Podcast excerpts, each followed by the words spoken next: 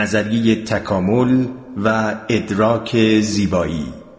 نشستی با حضور دکتر مهدی موسوی علی شمس و فرهاد ارکانی به میزبانی رامتین بیدارس گروه انسان خردمند.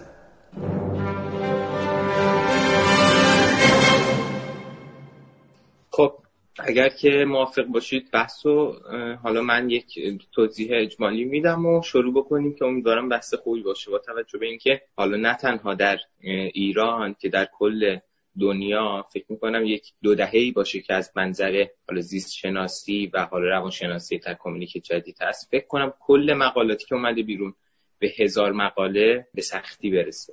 گفتیم که یک بحثی داشته باشیم روی زیبایی شناسی و زیبایی شناسی تکاملی در واقع و در واقع اون چیزی که با توجه به علم زیست شناسی و مسیرهایی که داره علم زیست شناسی به جلو میره و تکامل ببینیم که آیا اصلا می‌تونه این دو کنار هم قرار بگیره و زیبایی شناسی و زیست شناسی تلفیق بشه و معنایی پیدا بکنه. و اگر معنایی پیدا می‌کنه چه روی کردهایی رو ما می‌تونیم درش داشته باشیم؟ همونطور که می‌دونیم زیست شناسی تکامل خب با توجه به نظریه داروین از وقتی که این نظریه به وجود اومد و خب خیلی چالش هایی پیش روش بود و الان که تقریبا هر روز داره این تکمیل تر میشه یک توضیح اجمالی من میدم راجع به این نظریه انتخاب طبیعی. تو شاید حالا دوستانی که فقط قسمت حالا بیشتر دنبال کردن یا مخاطبین اصلی این نوع نگاه های زیست شناسی نیستن. بدونن یک قول محور چه چیزی می‌خوایم بحث کنیم. که زیست شناسی عملا بعد از داروین دچار یک چالش عظیمی شد و یک تغییرات اساسی درش پیدا کرد که با توجه به انتخاب طبیعی و نظریه انتخاب طبیعی که عملا یک مثلث سزلی بر پایه بقا تولید مثل و روابط اجتماعی هست. که حالا زیست شناسی تکاملی میاد به این صورت بحث می‌کنه که انتخاب طبیعی یعنی طبیعت با توجه به موجودی که بیشترین سازش رو در طبیعت داره اون رو انتخاب می‌کنه در واقع می‌تونه غذای بهتری داشته باشه می‌تونه بقای بیشتری پیدا کنه و نهایتا تولید مثل کنه و اون تولید مثلش باعث میشه که حالا ژنش رو بیشتر به نسل های بعدی منتقل بکنه. از اون طرف وقتی که تایم گذشت و الان زمان گذشت و رسیدیم به امروز بسیاری از بحث ها مثل مثلا چاقی مثل اندام های حرکتی همه اینها دچار یک نگاهی از منظر این زیست پس نگر شدن مثلا اگر که ما نگاه کنیم ما در طول تکامل چربی ها رو داریم. چربی هایی که به عنوان یا قند ها که در طول تکامل می‌بینیم که اگر یه مدل رو کوچیک کنیم که بتونیم راجع صحبت بکنیم. اگر که مثلا صد هزار سال پیش 200 هزار سال پیش ما بیایم دو تا گونه از انسان رو دو, دو, دو قوم از انسانهای اولیه رو در نظر بگیریم که یک قوم به مثلا قندها علاقه بیشتری دارن و قوم دیگه بر اساس جهش ها و وریت هایی که ایجاد شده به قندها علاقه ندارن. در واقع این دو قوم یکی از اینها به تولیدات به جستجوی قندها می‌پردازه و دیگری نمی‌پردازه.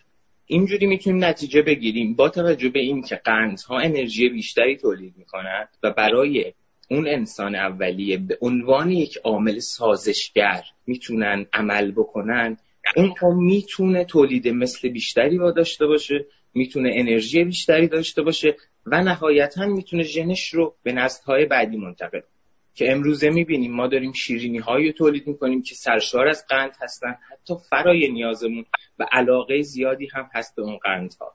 این فاکتوری بود که از نگاه های زیست پس نگر خیلی می‌تونیم بهش نگاه بکنیم. حالا چه از لحاظ آناتومی چه از لحاظ فیزیولوژی چه از لحاظ علایق. که اگر بخوایم حالا وارد بشیم در زمینه های مثل زیبایی شناسی هم از این عینک به مسائل نگاه بکنیم به مسائلی که شاید خیلی هیته گسترده تری داشته باشن. مثلا زیبایی شناسی نمی‌دونم یک گلی که زده میشه در فینال یک بازی جام جهانی زیباست یک نمی‌دونم نقاشی شاید برای همه مردم دنیا زیبا باشه. آثار بتهوون زیباست آثار چخوف زیباست خیلی از تئاتر زیبا هستن این هیته خیلی گسترده است. این هیته های گسترده رو هم آیا ما می‌تونیم با همچین نگاهی بهش نگاه کنیم؟ و اگر بتونیم و اگر بپذیریم چه اتفاقی میفته و چه روی کردهایی داره. حالا به خاطر اینکه وارد این بحث بشیم خب نیاز داری که هم ابتدا زیبایی شناسی و کلا زیبایی رو و اتفاقهایی که برای زیبایی افتاده در تاریخ هنر رو بررسی بکنیم که خب علی شمس به عنوان استاد دانشگاه در این هیته با همون هست. و نویسنده و کارگردان که من دوست دارم این بحث رو با علی شروع بکنم با اتفاقهایی که برای زیبایی در تاریخ هنر افتاده مثلا مفهوم زیبایی چی بوده در فلسفه هنر تا اینکه ادامش بدیم با بقیه دوستان. علی جان در خدمت هست خواهش می‌کنم. رامتین جان این توضیح که دادی خب یک همپوشانی با یک باز تعریف از تاریخ زیبایی شناسی قطعا نداره ولی سعی می‌کنم خیلی خلاصه یه چیزی رو مرور بکنیم تا این نقطه‌ای که وایسادیم.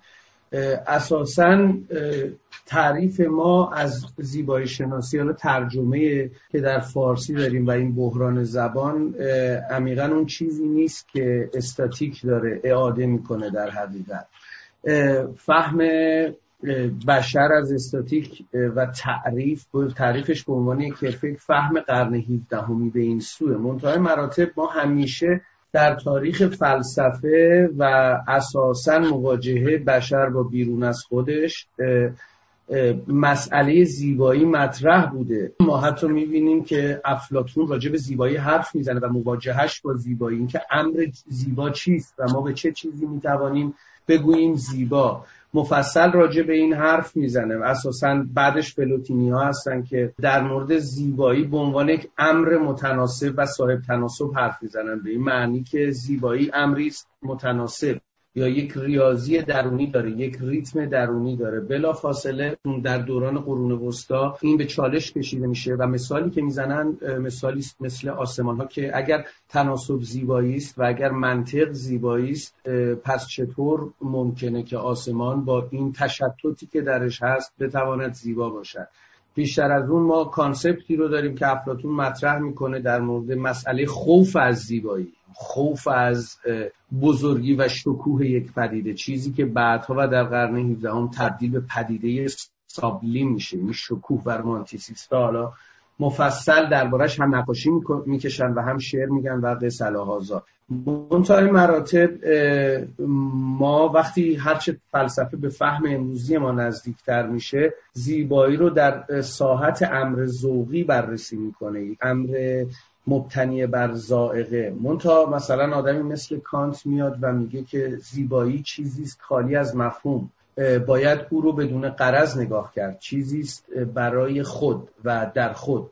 و ما به محض اینکه از اون استفاده ابزاری بکنیم و اون رو بخوایم ازش سو استفاده بکنیم کلمه ای که استفاده می‌کنه اون امر دیگه زیبا نیست. یعنی اگر ما بخوایم کانتی به حرف تو و به مسئله زیبا شناسی در حوزه تکامل نگاه بکنیم به مجرد اینکه مثلا رود زیبای نیل برای ساکنان 7000 سال پیش اولیه این خطه از امری زیبا تبدیل به امری حیاتی و کاربردی بشه مجردا خودش رو و زیبایی خودش رو از دست میده و تبدیل به وسیله کاربردی میشه. منتهای مراتب باز جلوتر می‌بینیم که مشخصا نیچه به نقد می‌کشه این حرف. کانت رو و از میگه اساسا محمل داره میگه مگر میشه زیبایی ذوقی نباشه. برای مثال شما یک زنی رو در نظر بگیرید که بسیار زیباست و اگر تو به مجرد اینکه بهش میل جنسی پیدا بکنی اون زن دیگه امر زیبا نیست و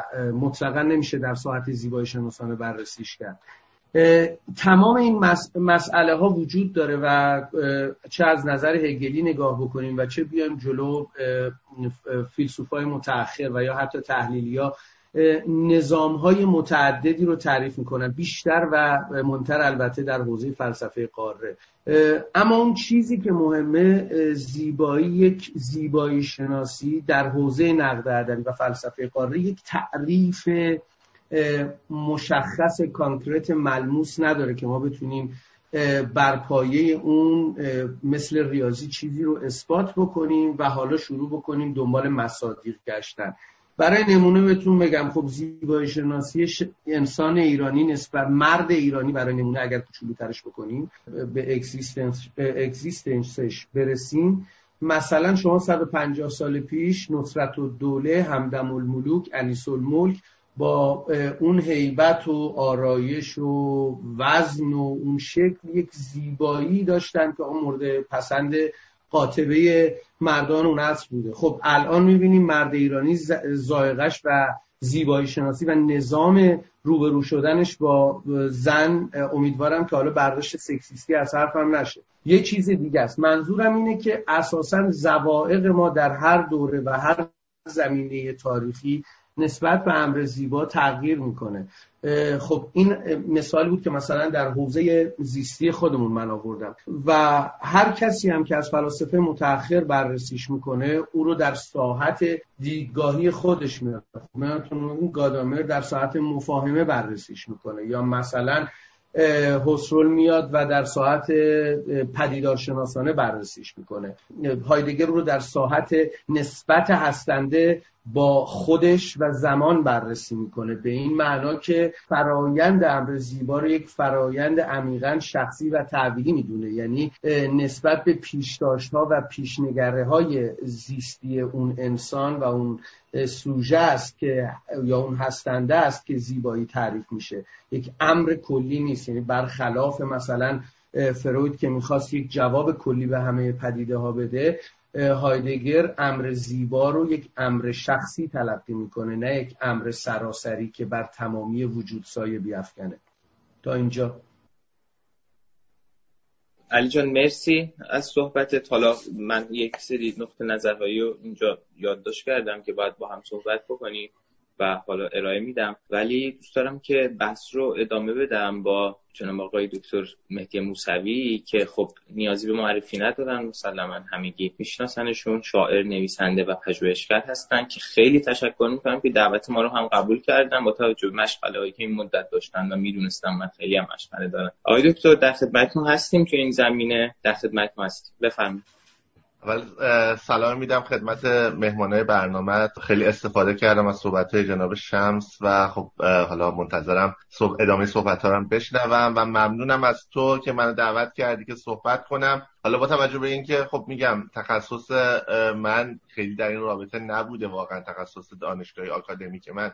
ولی با توجه به اینکه رشته ما در واقع از رشته های داروسازی و پزشکی از اون ور به ژنتیک و تکامل در واقع وصلیم شد از اون سمت به این مسئله خیلی علاقمند بودم و خیلی دنبال کردم و تو این سالا کار کردم روش. ولی در هر صورت سعی می‌کنم حالا یه صحبتهایی رو ببخشید طولانی هم میشه. خیلی هم پیوسته است یه مقدار. حالا چالشی نیست که صحبت کنم. عذر می‌خوام از هم از مهمانان هم از مخاطبان خوبه هم از تو. من اول از همه اگر بخوام صحبت کنم می‌دونم حالا بعضی از این صحبت ها خیلی پایه‌ایه خیلی اولیه است. خیلی هم سعی می‌کنم زبان میگم به قول معروف خودمونی صحبت کنم.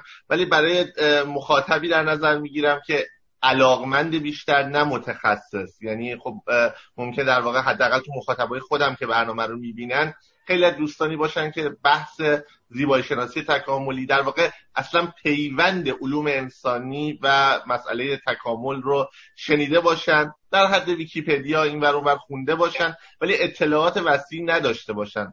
به خاطر همین یه مقدار سعی می‌کنم پایه‌ای صحبت کنم. از همه دوستان عذر می‌خوام. اونایی که استادان من هستن.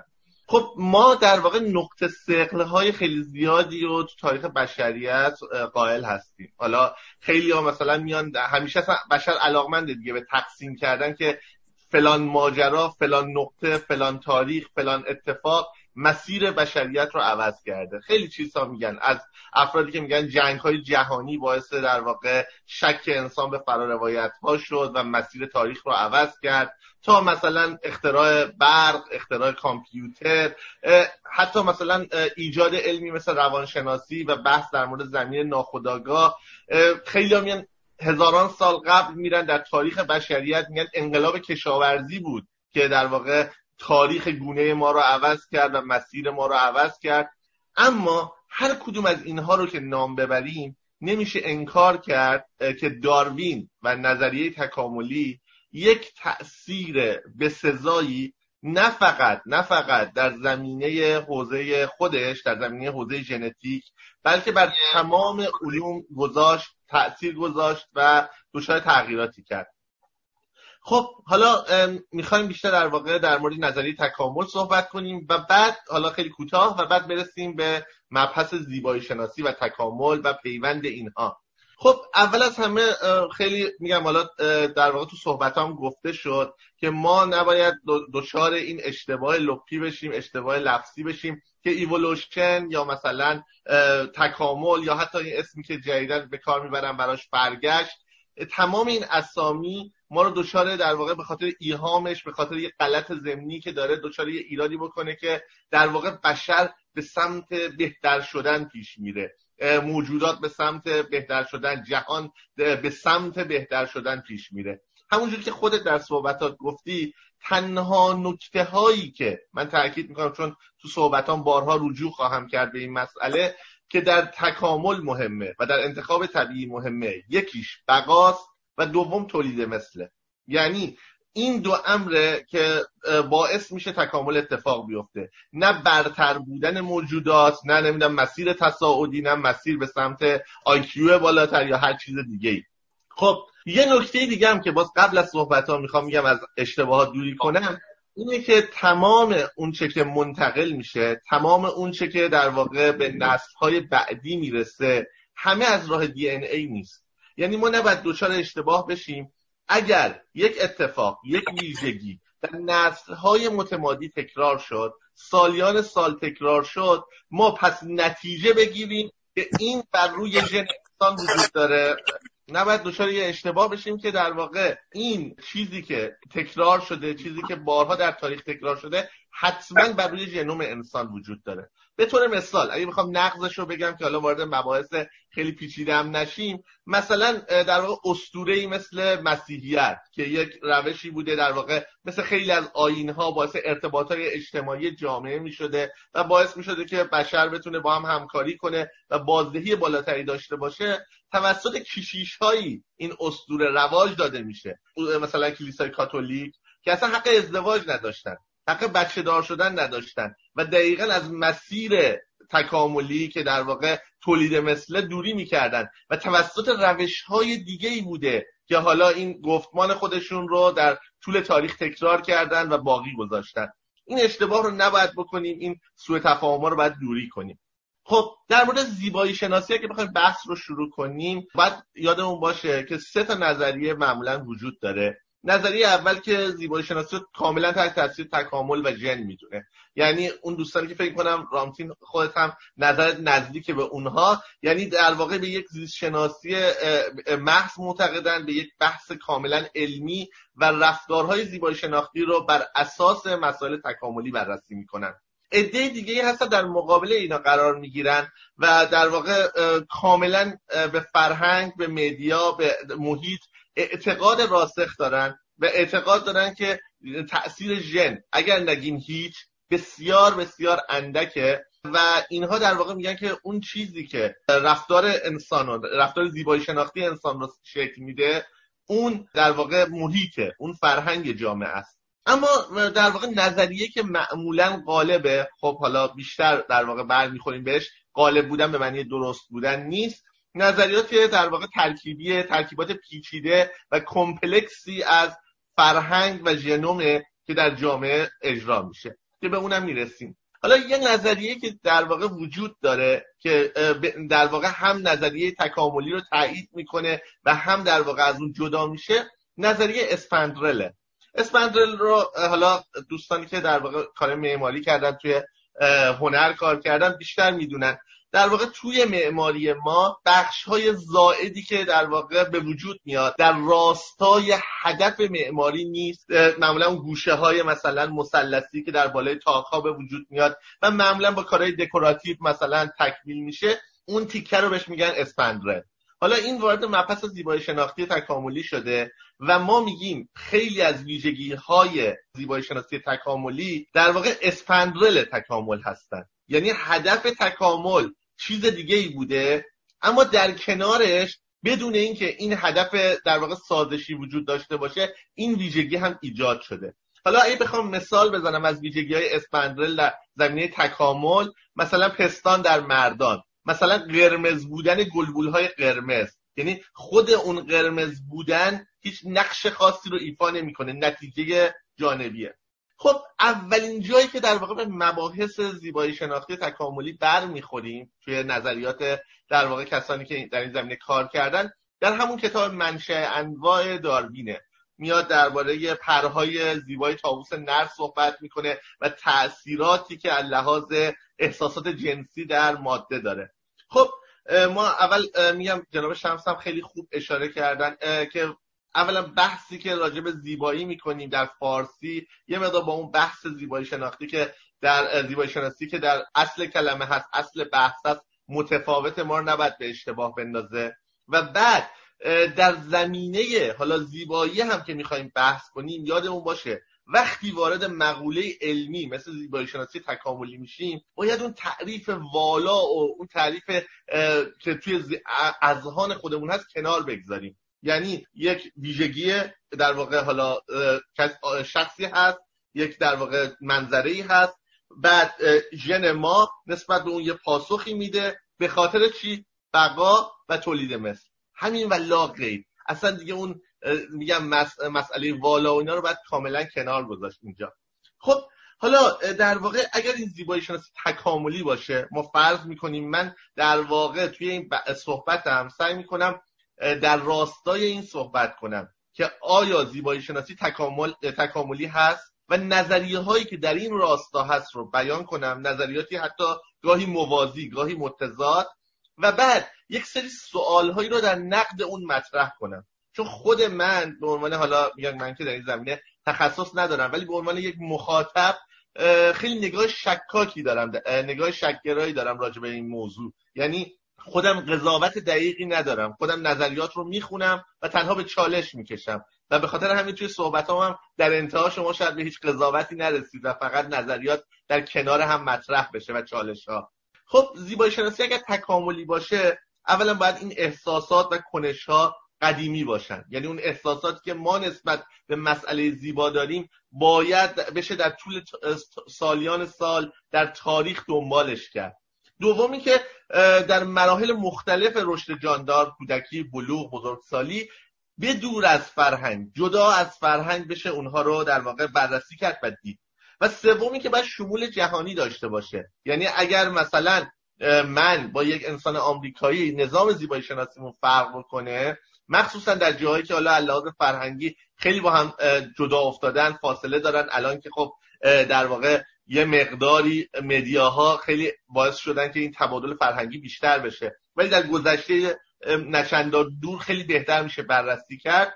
به نظر من مثلا خب این سه تا ویژگی می‌تونه در واقع ما رو اگر یک مسئله داشته باشه بشه نتیجه گرفت که ممکنه زیبایی شناسی تکاملی باشه. و مهمتر از همه بعد از این سه مورد ما باید یادمون باشه که کارکرد این زیبایی شناسی چیه. یعنی اینکه اگر این مسئله حالا خب زیبا هست این ستا ویژگی رو هم داره در طول تاریخ چرا حفظ شده؟ چرا بشر در واقع سازگاری ایجاد کرده براش و برای بقای انسان چه فایده ای داشته؟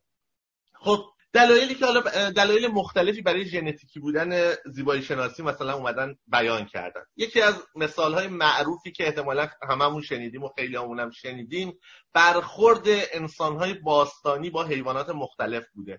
یعنی مثلا می‌گفتن که حیوانایی که امروزه ما اونا رو زشت می‌دونیم یا زیبا می‌دونیم به دلیل اون وضعیت احساس امنیت و بقایی بوده که بشر نخستی نسبت به اونا داشته. حالا بخوام در واقع صحبتم واضح تر بگم با مثال مثلا اون انسانی که از انکبوت نمیترسیده اون رو زیبا می‌دونسته رفته دست زده نیشش زده و مرده و اونی که مثلا پروانه رو زیبا می‌دونسته پروانه رو دست زده و هیچیش نشده. و بدین گونه در واقع انسانهایی موندن که این در واقع پروانه رو زیبا می‌دونستن و انکبوت رو زشت می‌دونستن.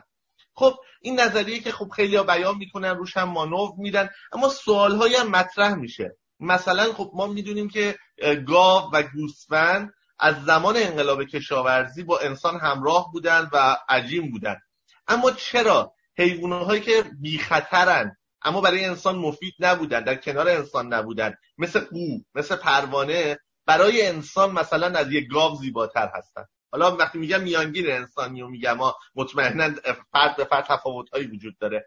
پس در اینجا خب یه سوالی مطرح میشه که آیا فقط این مسئله است که دخیله؟ یا مثلا دلایل دیگه میان در مورد آب و هوا و مناطق در واقع آب و هوایی و مناظری که انسان دوست داره صحبت می‌کنن. میگن انسان از دیدن آب لذت می‌بره انسان از دیدن چمنزار لذت می‌بره بوته ها لذت می‌بره. و چرا لذت می‌بره؟ چون بشر اولیه انسانهای خردمندی زنده موندن که در واقع کجا زندگی کردن؟ تو چه مناطق مشابه این مناطق زندگی کردن. و اونهایی که از این مناطق دور شدن و حس زیبایی شناختی نسبت به این نداشتن و دوست نداشتن مردن. و به خاطر همین نسل امروز ما از اون نسله.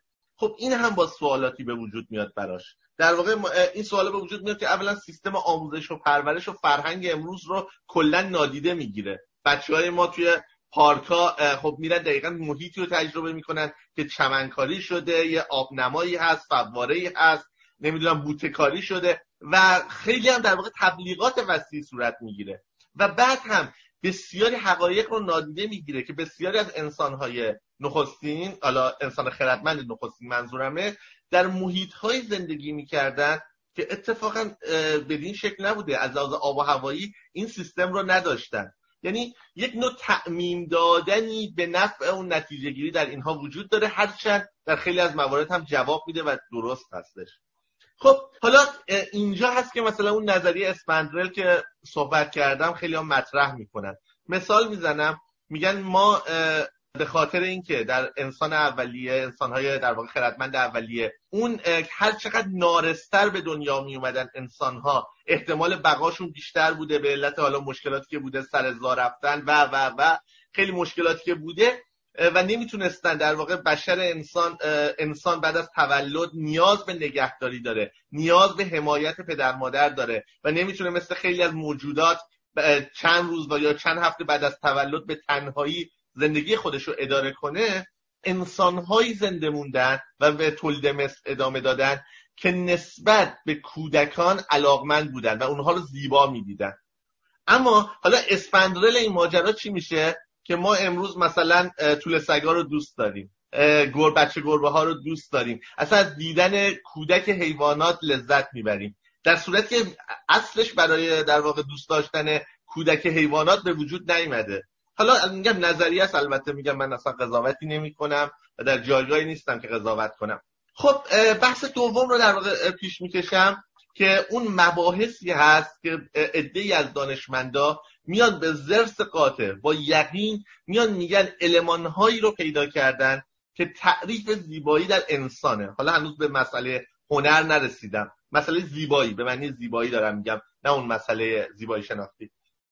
مثلا میان میگن که ما یه سری نه تا ویژگی رو هر انسانی که مثلا بیشتر منظورشون انسان در واقع ماده کروموزوم XX داشته باشه جذابه و باعث جذب جنس مخالف میشه.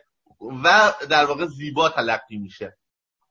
جوانی، تقارن، تناسب، نشانگرهای هورمون جنسی، رایحه بدن، شیوه حرکت بدن، تونالیته پوست، بافت و ساختار مو اینها رو میان در واقع به عنوان تعریف زیبایی ارائه میدن.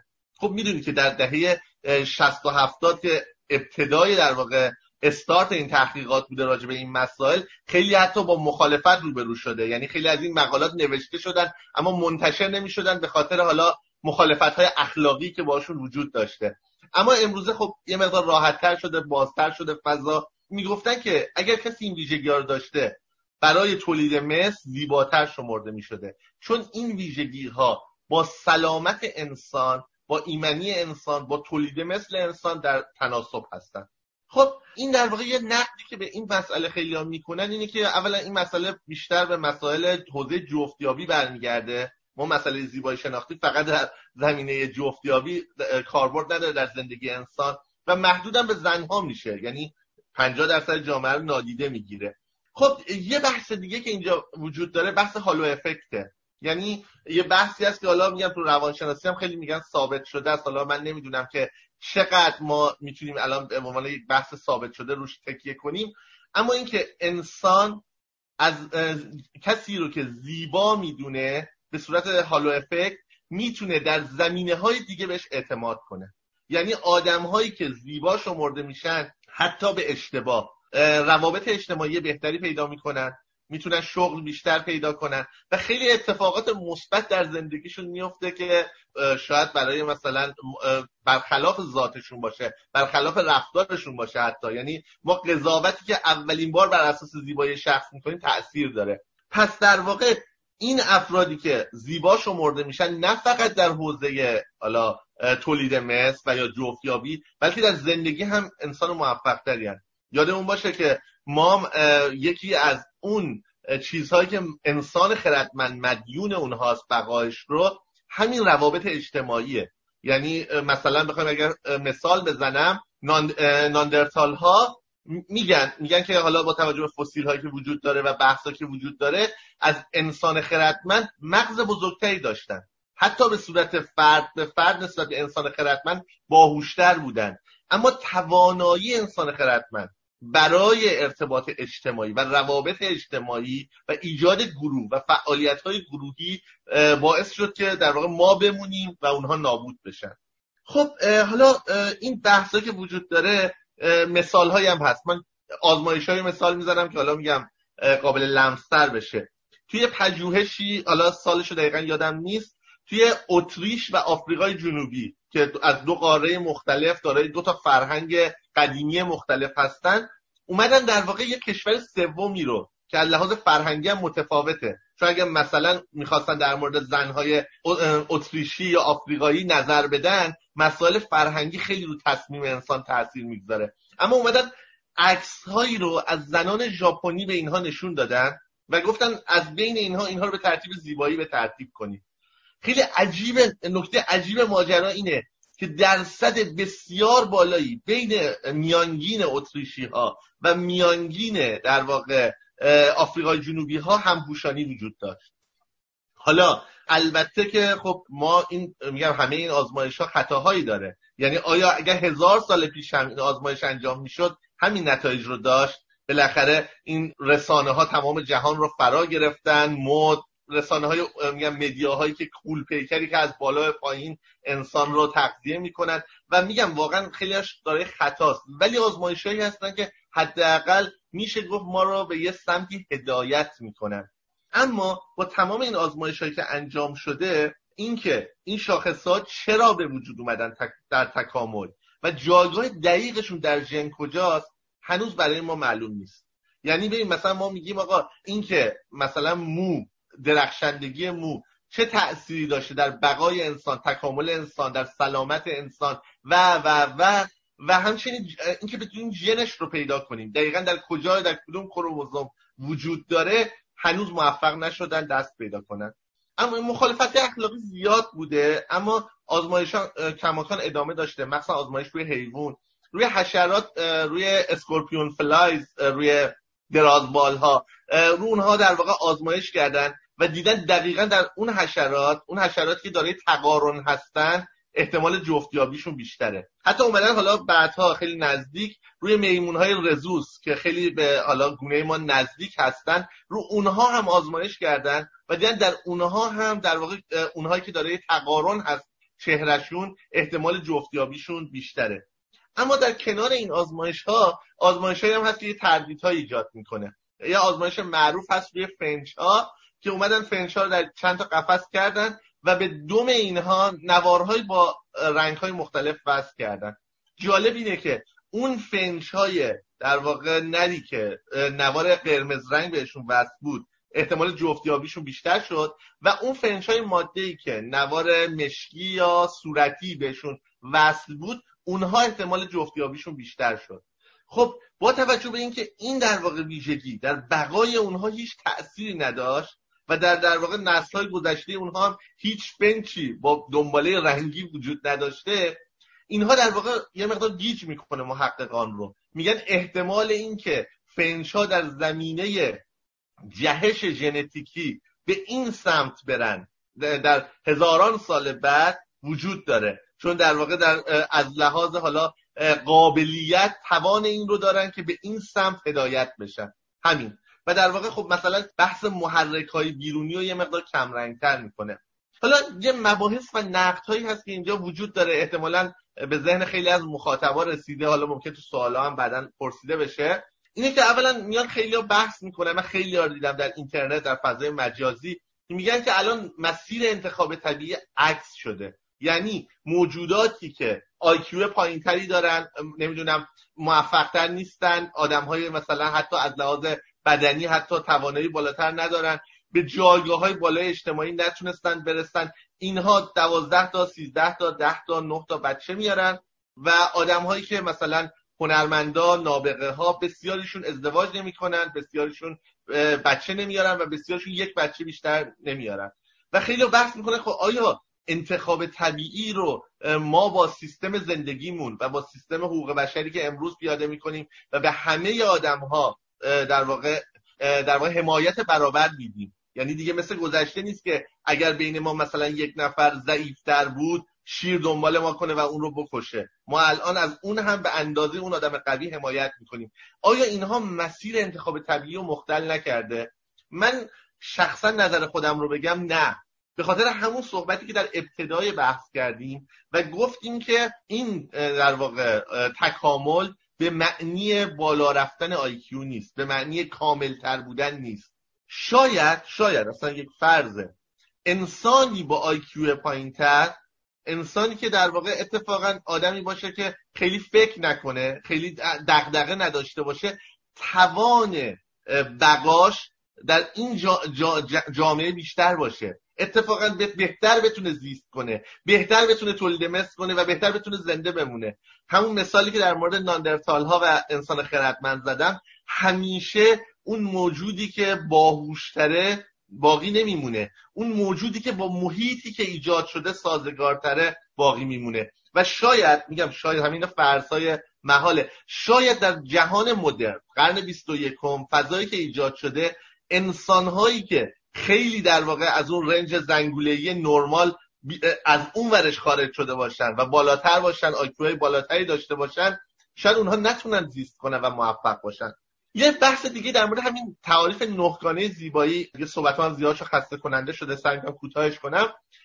خیلی بحثی که می‌کنن در مورد عملهای زیباییه. میگن عمل زیبایی های انتخاب طبیعی رو در واقع دچار مشکل نمی‌کنه. خب الان عملهای زیبایی محدوده. اما وقتی همه گیر بشه وقتی زیاد بشه شما در واقع یک چهره ای رو تقارن می‌بینید یه چهره ای رو در واقع مثلا موی رو شفاف می‌بینید و و و. اما اون ویژگی ها ذاتی نیست بر روی کروموزوم اون نیست. شما با اون تولید مثل می‌کنید و یک در واقع کروموزوم دیگه تکثیر میشه. این میگن در واقع انتخاب طبیعی رو دچار مشکل نمی‌کنه. در این که انسان داره با حالا با یه سری کارهایی که دست می‌بره در ژن در انتخاب طبیعی تغییراتی ایجاد میده شکی نیست. اما اما در کنار اون یاد اون باشه حداقل در این حوزه با اون توانی که فعلا انسان داره و با اون همهگیری که وجود داره نه نمی‌تونه. به خاطر اینکه خیلی جالبه که این مباحث نهگانه باید با هم همراه باشن. یعنی تقارن به تنهایی برای زیبا دونستن کافی نیست. و بعضی چیزها رو حداقل بشر هنوز نمی‌تونه توش دست ببره. هنوز. مثلا رایحه بدن. مثلا اون رو هنوز نتونسته. اتکلون زده ولی اون موی بدن رو نتونسته عوض کنه. حالا شاید بعدا بتونه با هدایت ژنتیکی عوض کنه. ولی به خاطر همین عملهای زیبایی کافی نیستن برای زیبا دونستن فرد و در واقع اون جذابیت جنسی که حالا مد نظر بوده. اما حالا بریم سراغ بحث خیلی کوتاه بگم میگم دوستان سعی کنیم استفاده کنن تخصص اونهاست بیشتر. زیبایی شناسی در هنر. انسان خب طبیعتا به یه مرحله روانی رسیده و میشه این مراحل هنر رو هم به مثل روانشناسی چون به نظر من این زیبایی شناسی و روانشناسی خیلی با هم درآمیخته است میشه در واقع اون رو هم دنبال کرد تحقیق کرد و بررسی کرد. هدف از هنر چی بوده؟ چرا هنر در تاریخ وجود داشته و نقش تکاملی که هنر داشته و باعث بقای هنر شده چیا بوده؟ یه نظریه خیلی قالب که خیلی هم من میشنوم خیلی هم می‌خونم می‌بینم خاص ساختن اموره. یعنی در مورد آین ها و مناسک اولیه صحبت می‌کنن و اون در واقع خاص ساختن بعضی از مسائل به کمک هنر بوده که باعث ارتباط های اجتماعی انسان می شده و باعث بقای انسان. همونجوری که گفتم میگم علت یکی از علتهای مهم پیروزی انسان خردمند و اینکه در حرم موجودات زنده تونست خودش رو به رأس حرم برسونه همین در واقع کار گروهیش بوده. که هنر میگن یکی از در واقع نقش های مهمش همین خاص ساختن یک سری مسائل و نقشی که تو مناسک آینی گذشتگان داشته بوده. حالا کسی که این هنر رو داشته باعث شده اون گروه اون فرد به بقا و تولید مثل بیشتری دست پیدا کنه. خیلی این نظری میگم غالب هست ولی یه سوال همیشه مطرح میشه. آیا این ویژگی که وجود داشته و ثابت شده به صورت ژنوم به صورت در واقع کروموزومی به انسان به ارث رسیده یا به شیوهی که همون مسیحیت به انسان رسیده فرهنگ به فرهنگ به خاطر نیازی که جامعه داشته به انسان رسیده. اینجاست که حالا خیلی دنبال دقیقا میگردن الان دنبال ژنها و اینکه باید خب ثابت کنن به اون ژن برسن وگرنه نمیشه قضاوت دقیق و کاملی کرد. یه نظریه دیگه که وجود داره در مورد همین مسئله که اونم مخصوصا در خیلی از مخصوصا در زمینه هنر ادبیات خیلی بیان میشه هنر به منزله نمایش توانایی و هوشه. و میگن حالا انسان اولیه حالا مثلا ما الان در مورد ادبیات صحبت می‌کنیم اون زمان با نقاشی که میکشیده با در واقع قصه گویی که در اون قبایل قدیمی انجام میپذیرفته. کسی که هنر داشته نمایش تواناییش بوده جذابیت جنسی داشته پس تولد مثل پیدا می‌کرده بقا پیدا می‌کرده جنش خب این در واقع باز یه سوالی پیش میاد که طبق مثلا تحقیقات که انجام شده اتفاقا هنرمندها در طول سالیان سال داره فرزندان کمتری بودن اگر روی ژنه این خلاف در واقع تکامله و بچه کم داشتنشون. یا معمولا مردا دست به خودنمایی می‌زدن. اینکه ما زنانی بودن که هنری داشتن دارن و در کنج خونه ها حتی هنرشون رو ارائه نمی‌دادن. بوده و هست. این آیا جنبه جذابیت جنسی ایجاد می‌کرده؟ علت بقای این نوع از هنر چی بوده؟ یا مثال می‌زنم ما وقتی قارهای قدیمی رو جستجو می‌کنیم به دنبال اثرات اولین آثار هنری در طول تاریخ می‌بینیم که در جاهای اتفاقا آثار هنری خلق شده که اتفاقا دور از دسترس بوده. یعنی اگر قرار بود جنبه جذابیت جنسی داشته باشه نمایش توانایی داشته باشه باید در جاهایی کشیده می‌شد که بسیار همه می‌دیدن همه در واقع قبیله گروه می‌دیدن ولی این در واقع حرکت رو طی نمی‌کرده. خب حالا در هنرهای مختلف باز مباحث نزدیک به همین ولی خب با یه فرق می‌کنه. مثلا ادبیات میگن که هدفهایی که در طول تاریخ مونده و ایجاد شده حجم با ارزشی از اطلاعات رو بین در مورد جهان بین انسان ها رد و بدل می‌کرده. مثال می‌زدم من برای توی داستان می‌گفتم در مورد که رفتم اون غار روبرویی و یه شیری حمله کرده سمت من. خب تو با کمک این ادبیات آگاه می‌شدی و نمی‌رفتی اون در واقع قار خیلی هم می‌گفتن در واقع توانایی خالق و جذابیت جنسی که راجبش صحبت کردیم و سوم وسیله برای تبلیغ و تبیین ارزش های یک گروه و جا انداختن در واقع اون اندیشه های گروه و بقاشون بوده. خب اینها می‌تونه درست باشه اما باز هم نقدهایی وجود داره. یکی از مهمترین نقدها اینه که حجم با اطلاعات مفید همون اطلاعاتی که قرار راجع به قار روبرو داده بشه از راههای خیلی ساده تر و مستقیم تر و مفیدتر از ادبیات می‌تونسته منتقل بشه. اتفاقا در مورد هم تبیین گروه ها و بقای گروه ها بسیاری از آثار هنری خلاف اون حرکت می‌کنه. یعنی بیشتر از اینکه آثار ایدئولوژی باشه آثاریه که ممکن تنشزا باشه در بین اون قبیله در اون گروه در و هنوز هم در جامعه ها هنر بخش اعظمش غیر ایدئولوژه برای جا انداختن یک نوع تفکر و اندیشه در جامعه به کار نمیره. خب حالا در کنار اینها خیلی ها میگن که در واقع نه هنر همون بحثی که گفتم اسپندرله. چون از لحاظ در واقع مخصوصا عصب شناسا خیلی به این مسئله معتقدن میگن هیچ مدار مغزی ما برای هنر نداریم. پس در واقع مدارهای مغزی برای چیزهای دیگه ایجاد شدن هنر در کنار اونها تونسته زیست کنه. حالا ادعی هم مثلا میان البته میگن میگن مدارهایی هست که جدید کشف شده یا ادعی هم میگن مدارهایی بوده که برای کارهای دیگه ای بودن اما سازش پیدا کردن با هدف در واقع ما هدف در واقع هنری ما و تغییر کاربری دادن به قول معروف. خب مثلا مثال بخوام بزنم در مورد این اسپندرل بودن. مثلا بازشناسی چهره یه ویژگی بوده که به انسان اولیه کمک می‌کرده برای بقا برای ایجاد گروه برای ارتباط اجتماعی. همون مثلا شده در واقع پدرجد هنری به نام پورتره. و بسیار در واقع از لحاظ مدارهای مغزی دارم بحث می‌کنم و طبیعتا ممکنه خیلی شباهت ظاهری نداشته باشن. مثلا در مورد موسیقی میگن موسیقی در واقع یه دونه اسپندرل خلق زبان بوده.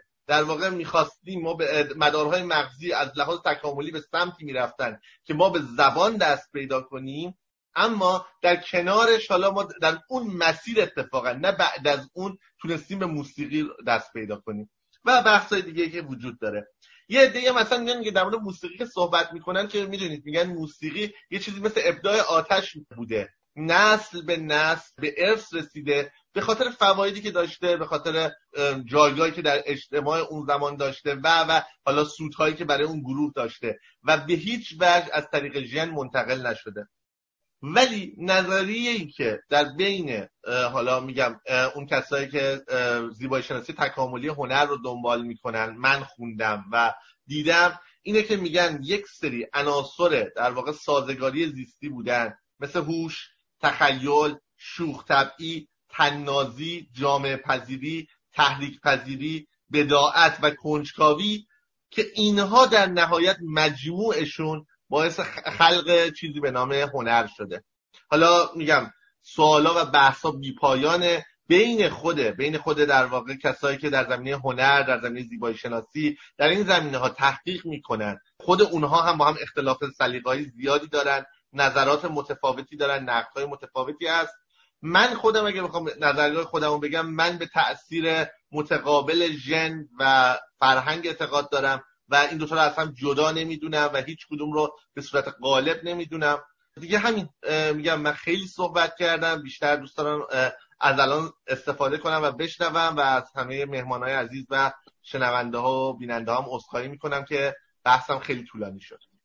یک تونیا تشکر. آقای دکتر من الان سعی می‌کنم که وصل بشم و یعنی با فرهاد صحبت کنم ولی حس می‌کنم که چون که یکم تصویرش گاهن برای من حداقل مد می‌کنه نمی‌دونم صداشم همین اتفاق برش میفته که اتفاق نیفته. خب فرهاد عزیزم من دعوت کردم بابت اینکه فرهاد مترجم نویسنده و پژوهشگری هست در همین زمینه و هم به صورت کارهایی که خانش کتاب انجام داده هم به صورت پژوهشی که انجام داده و هر روز ما در این زمینه تقریبا با فرهاد بحث می‌کنیم حالا هم در زمینه های دیگه هم در این زمینه و دوست دارم که نقطه نظرهاتشون بدونم و اگر که فرصت شد دوست دارم که بیشتر بحث بکنیم راجع به حال نقطه نظرهایی که هم روی صحبت های علی شمس داره هم روی صحبت هایی که آقای دکتر موسوی مطرح کردن. فرهاد جان در خدمت هستیم. می‌کنم. اول تشکر می‌کنم از شما که این جمع تشکیل دادید و از دو دوست عزیز و خوبی که اینجا الان حضور دارن مهمانان برنامه. آیه رو من اولین بار هست که افتخار آشنایی دارم باشون آیه موسوی رو هم دورا دور از طریق دوستان مشترک میشناختم و ارادت دارم خدمتشون. خیلی از صحبت ها تقریبا لابلای صحبت هایی که من می‌خواستم انجام بدم بود به خصوص صحبت های دکتر موسوی و حالا راجع بهش حالا اشاره هایی هم می‌کنم یه بخش هایی که حالا یک ابهاماتی ممکنه وجود داشته باشه. در واقع تصمیم گرفتم که بیشتر راجع به روانشناسی فرگشتی تکاملی صحبت بکنم.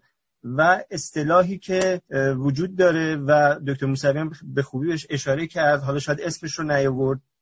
تحت عنوان پاریدولیا.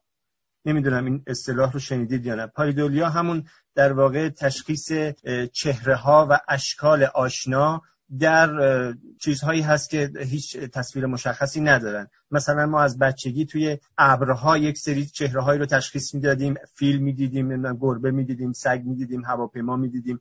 آروم آروم البته با افزایش سن این توانایی در ماها کم میشه. در هنرمندان این توانایی بیشتر هست. حتی لوناردو داوینچی مشخصا به این توانایی اشاره کرده و اون رو ابزار هنری دونسته.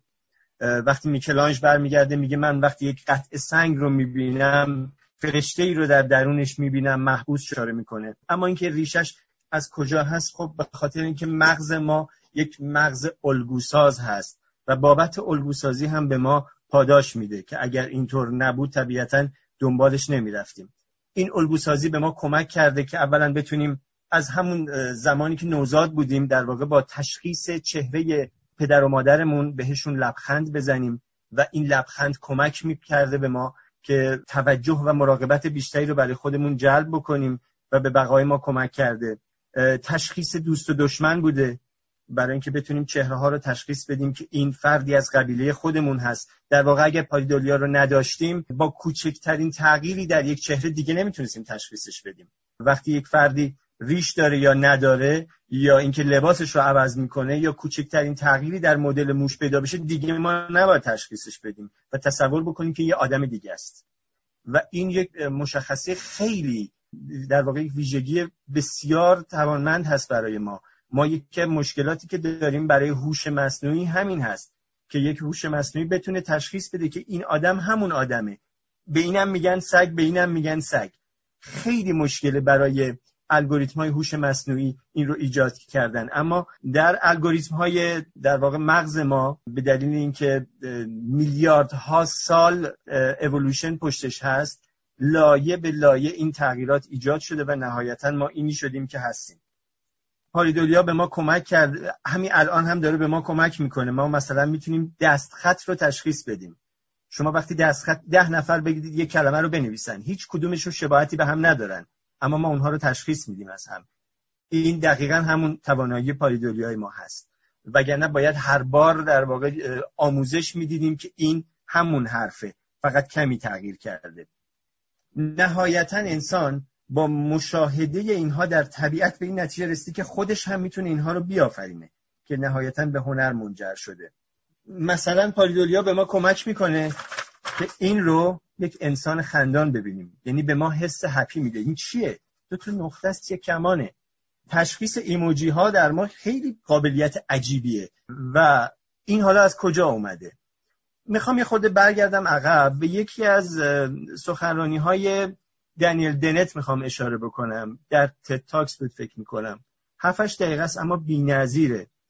عنوانش هم اینه. Why things are sweet, sexy, funny and cute. و با این سوالات شروع می‌کنه. آیا ما شیرینی شکلاتی رو دوست داریم چون شیرینه؟ آیا ما از هیکل زیبا خوشمون میاد چون جذاب و سکسیه؟ آیا از بچه های کوچیک خوشمون میاد؟ اشاره که دکتر موسوی هم کردن.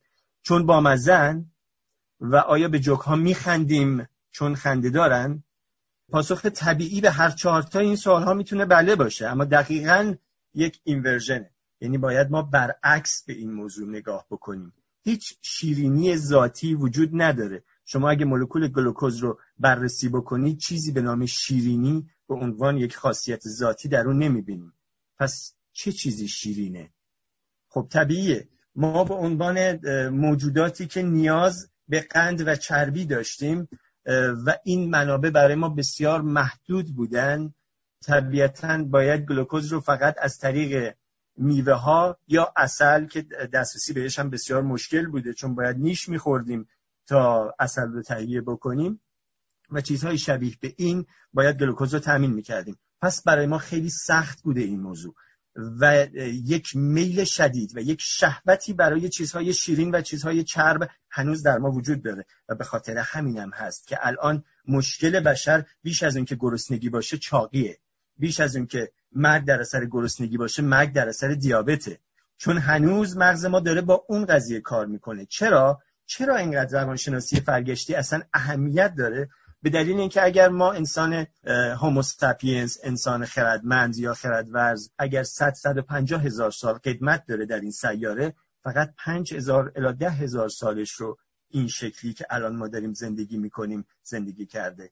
یعنی قبل از اون ما شکارگر خوراکجو بودیم. یعنی 90 95 درصد حافظه ژنتیکی ما اون چیزی هست که انسان قارنشین و انسان شکارچی تجربه می‌کرده. پس الان هم مهمترین تجربیات مغزی ما می‌تونه همین باشه. الان اهمیت روانشناسی فرگشتی به خاطر اینه. اصل انسان قارنشین که در دروس بازاریابی هم وجود داره همینه. میگه ببین انسان قارنشین از چی خوشش میومده انسان امروز هم از همین خوشش میاد. هنوز مداربندی مغز ما برای مدرنیته برای تمدن تکامل لازم رو پیدا نکرده و ما هنوز با همون مداربندی قبلی داریم زندگی می‌کنیم. به خاطر همین هست که این اصل خیلی اهمیت پیدا می‌کنه. حالا چه چیزهایی برای ما زیبا هستند چه چیزهایی برای ما شیرین هستند مغز ما بابت تهیه گلوکوز به ما پاداش میده. پاداشی رو که مغز ما میده ما تعبیر می‌کنیم به شیرینی. یک مزه جذاب. پاداشی رو که مغز بابت جفتیابی و جفتی که اشارات خیلی خوبی کردن دکتر موسوی به این موضوع جفتی که توان باربری باروری بیشتری داره برای ما جذاب و سکسی به نظر میاد. مثلا نسبت کمر به باسن رو حتما شنیدید دیگه. این نسبت رو در تمام فرهنگ ها در هر جای جهان آمار گرفتن دیدن یه نسبت حول و حشت هفدهمه. و از نظر بیولوژیکی هم زنانی که این نسبت رو دارن بارورترن. حالا معمولا در مورد جذابیت های زنانه همه جا صحبت میشه. اتفاقا من می‌خوام راجع به جذابیت های مردانه صحبت بکنم. آمارهایی که از خانم ها گرفتن در مورد جذابیت های مردانه. علاوه بر تقارن چهره که مرد و زن نداره و نشان دهنده سلامت هست قدرت بدنی و قدرت ذهنی دو فاکتوری هستند که کمک می‌کنن به یک مرد که بتونه تأمین منابع بکنه. به دلیل اینکه زنها در دوران بارداری و در زمانی که بچه دار میشن به دلیل اینکه بچه انسان انسان خردمند ناتوان هست یک جورایی زمینگیر میشن. پس نیاز دارن به یک موجود دیگری که براش تأمین منابع بکنه. چه موجودی می‌تونه تأمین منابع بکنه؟ برای یک زن و برای بچهش موجودی که یا قدرت بدنی بیشتری داره. یا قدرت ذهنی بیشتری داره. چون در گروه هایی که شکار می‌کنن مثل کار و اندیشه عمل می‌کنن. یک عده استراتژی ها رو تعیین می‌کنن یک عده قدرت بدنی دارن و اون توان بدنیشون رو استفاده می‌کنن. هر دوی اینها برای زنها جذابیت داره و در واقع از این طریق این جذابیت رو تعریف می‌کنن. یا ماندگاری و وفاداری. مردها باید وفاداری خودشون رو هم اثبات بکنن. با رفتارهایی که دارن. همینطور علاقه مندیشون رو به بچه ها باید نشون بدن. یک مثال خیلی خیابونی براتون بزنم. زمانی که دختر خانم های جوان سگ خودشون رو با خودشون همراه می‌برن بغل می‌کنن یا آقا پسری میاد و به اون سگ علاقه نشون میده و این خانم در واقع علاقه مند میشه و شماره تلفنش رو بهش میده. این یک روشیه که کاملا ریشه فرگشتی داره. در واقع اون مرد داره با این علاقه نشون دادن به اون سگ نشون میده که من به موجودات کوچولو علاقه مندم پس من توانایی در واقع پرورش کودک قابلیت و اشتیاق برای کمک به پرورش کودک دارم. نه اون پسر داره به این موضوع فکر می‌کنه نه اون دختر. اما یه چیزی داره تو مرز این دو نفر تیک می‌خوره که این کار رو می‌کنن. پس علاقه مندی به بچه ها هم یک مثال هست. به طور کلی ما اگر از بچه های کوچیک خوشمون نمی اومد طبیعتا اونها رو دور مینداختیم به قول دنیل دنت میگه با اولین پوشک کثیف بچه هم باهاش مینداختی سطل آشغال. و شاید خیلی از موجودات هم این کار رو کردن و الان باقی نموندن. ما فرزندان اونهایی هستیم که به بچه ها علاقه مندی نشون دادن. وگرنه هیچ فرقی نمی‌کنه. چرا بچه ها به نظر ما بامزه میان؟ چقدر چرا اینقدر خوردنی هن؟ دلمون می‌خواد بغلشون کنیم ببوسیمشون لپشون رو بکشیم. اگر بچه انسان این شکلی هم به دنیا میومد هیچ فرقی نمی‌کرد. این از نظر ما کیوت و بامزه بود و به این علاقه نشون می‌دادیم. هیچ فرقی نمی‌کرد که بچه ها چه شکلی باشن. این موضوع همونطور که اشاره کردند در مورد خیلی از حیوانات دیگه هم هست. شما شنیدید این موضوع رو و شاید دیده باشید. فیلماش هم تو یوتیوب هست. مثلا یک شیری که یک آهوی مادر رو, مادر رو میدره اما جون بچهش رو نجات میده. یعنی اون بچه آهو رو هدایت می‌کنه به یک سمتی که خورده نشه و ازش مراقبت می‌کنه. به دلیل اینکه در مداربندی ذهن اون حیوان این نیست که این بچه است. آخه نباید بچه رو بخورم. طبیعت این چیزا حالیش نیست. در مداربندی مغز اون شیر فقط این هست که ببین یه موجود کوچولوی اگر دیدی زیر دست و پات داره وول می‌خوره این احتمالا بچه خودته. اگر بکشیش یا زیر دست و پا لهش بکنی بهت آسیب می‌رسه. ژنت تکثیر نمیشه. می چی می‌خوام بگم؟ بنابراین اون از هر موجود کوچولویی که زیر دست و پاش وول بخوره مراقبت می‌کنه و ازش حمایت می‌کنه. چون در مداربندی مغزش اینه که این موجود کوچولو ممکنه بچه خودت باشه. وگرنه از این رحم و مروت ها و از این characterization هایی که ما آدم ها نگاه می‌کنیم و گاهی اوقات تو اینستاگرام می‌زنه نگاه کنید اخلاقیات رو از این شیر یاد بگیرید به این بچه آسیب نرسون. خب اینا خنده داره در حد حرف های زرد اینستاگرامیه. ولی واقعیت اینه که در مداربندی مرز اون داره به عنوان بچه خودش به این موضوع نگاه می‌کنه. پس این مسائل وجود داره. یک نکته جالبی رو بگم در مورد جذابیت زنانه که ببینیم ما چقدر این موضوعات ظریف هستن و اصلا نمی‌تونیم تشخیص بدیم. به دلیل اینکه در حافظه ژنتیکی ما قرار دارند تصویری رو از یک خانم به طور کاملا یکسان. یعنی در یک زاویه با یک آرایش با یک مدل مو یعنی اگر در نگاه اول این دوتا تصویر رو شما نگاه می‌کردید نمی‌تونستی هیچ تفاوتی بین این دوتا ببینید حتی فکر می‌کردی اینها هر دوشون یک عکس هستند اما مقدار بیشتر دقیق می‌شدی می‌بینید نه یه جزئیاتی فرق می‌کنن که این جزئیات اصلا مشخص نیست. آمار گرفتن از صدها مرد. این دوتا عکس رو بهشون نشون دادن گفتن به نظر کدوم از این دوتا جذاب تره و 70 75 درصدشون یکی از عکس ها رو به عنوان عکس جذاب نشون دادن. تفاوت این دو تا عکس می‌دونید چی بود؟ اون عکسی که به نظر همه مردها جذاب بود در دوران تخمک گذاری اون خانم گرفته شده بود. عکس دیگه در دوران معمولی گرفته شده بود. یعنی مغز ما این توانایی عجیب و غریب رو داره که موجودات بارور رو تشخیص بده بدون اینکه خودمون بفهمیم. اینها ملاک هایی هست که مغز ما داره و ما اونها رو تعبیر می‌کنیم به زیبایی و جذابیت. مثالی که دکتر موسوی زدن در مورد اینکه چرا پروانه ها به نظر ما زیباتر از گاو ها هستند به طور طبیعی. خب همونطور که خودتون هم به درستی گفتید لزوما همه زیبایی هایی که به نظر ما میان به طور مستقیم با بقا و تکثیر ارتباط ندارن. بعضی هاشون ساید افکت هستن.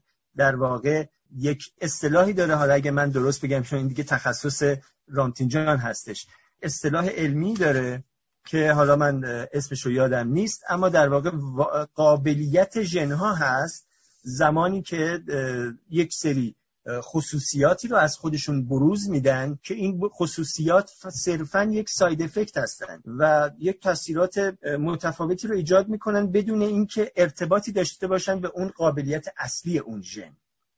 پولیوتروپی فکر می‌کنم. حالا اگر من رامتینجان من اصلاح بکنه اگر درست نمیگم. اینها لزوما ارزش زندمانی داروینی ندارن بلکه یک ساید افکت هستن. و چرا به وجود اومدن؟ چون به ما در واقع آشنا پنداری با طبیعت میدن. طبیعت چیه؟ طبیعت بر اساس نسبت طلایی طبیعت بر اساس عدد فیبوناچیه طبیعت بر اساس در واقع فراکتال هاست. و وقتی چیزی ما رو به یاد نسبت طلایی میندازه همونطور که در چهره انسان ها هم ما دنبال نسبت طلایی هستیم نه لزوما تقارن. سمت راست و چپ صورت ما کاملا متقارن نیستند. اما نسبت طلایی هست که به ما کمک می‌کنه که اون رو زیبا ببینیم. اینها ما رو به یاد طبیعت میندازن مداربندی شدن در ذهن ما کاملا هاردوایر شدن. فیبوناچی در ذهن ما کاملا بدون اینکه بهش فکر بکنیم وجود داره. همونطور شباهت به فراکتال ها همینطور. اینها به ما حس امنیت و آرامش بودن در یک طبیعت قابل سکونت میدن. یعنی درسته که در بقا و تکثیر ما نقش مستقیم ندارن اما نقش غیر مستقیم بازی می‌کنن. بالهای پروانه اون رنگش به ما یک امنیتی میده. میگه اگر این موجود لطیف با این در واقع زرافت در این محیط می‌تونه زندگی بکنه پس من هم می‌تونم. پس این محیط آب و هواش مناسبه. طبیعتش مناسبه و برای زندگی من هم مناسبه. من یک نوشتاری رو دارم در سایت ویرگول که عنوانش اصلا همینه. آیا گلها زیبا هستند؟ آیا یک زیبایی ذاتی در گلها وجود داره؟ قطعا خیر. برای اینکه چرا گلها از نظر ما زیبا هستند؟ به خاطر اینکه هر جا که گل باشه به دلیل اینکه گل بسیار موجود لطیف و ضعیفیه.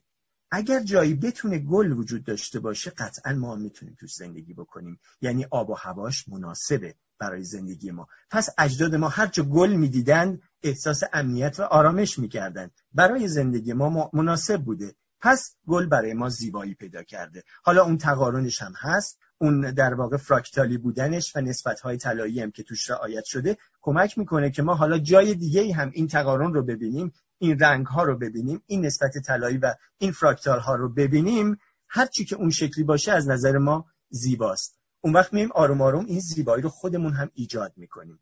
شاید اولین بار اومدیم این مثلا نقاشی ها رو که در غارها کشیدیم جنبه آموزشی داشته برامون. خواستیم به بچه هامون یاد بدیم چجوری شکار بکنن. اما آروم آروم احساس کردیم اونهایی که حالا یکی مثلا از اون قارنشین ها گفته خب من قشنگتر می‌تونم اینها رو بکشم. من شبیه تر می‌کشم و آروم آروم این شبیه تر شدن ها به واقعیت نقاشی رئالیسم رو به وجود آورده برای ما. و هر چقدر این شبیه تر بوده زیباتر شده برای ما. استفاده از رنگ هایی که در طبیعت هست و به ما آرامش می‌داده.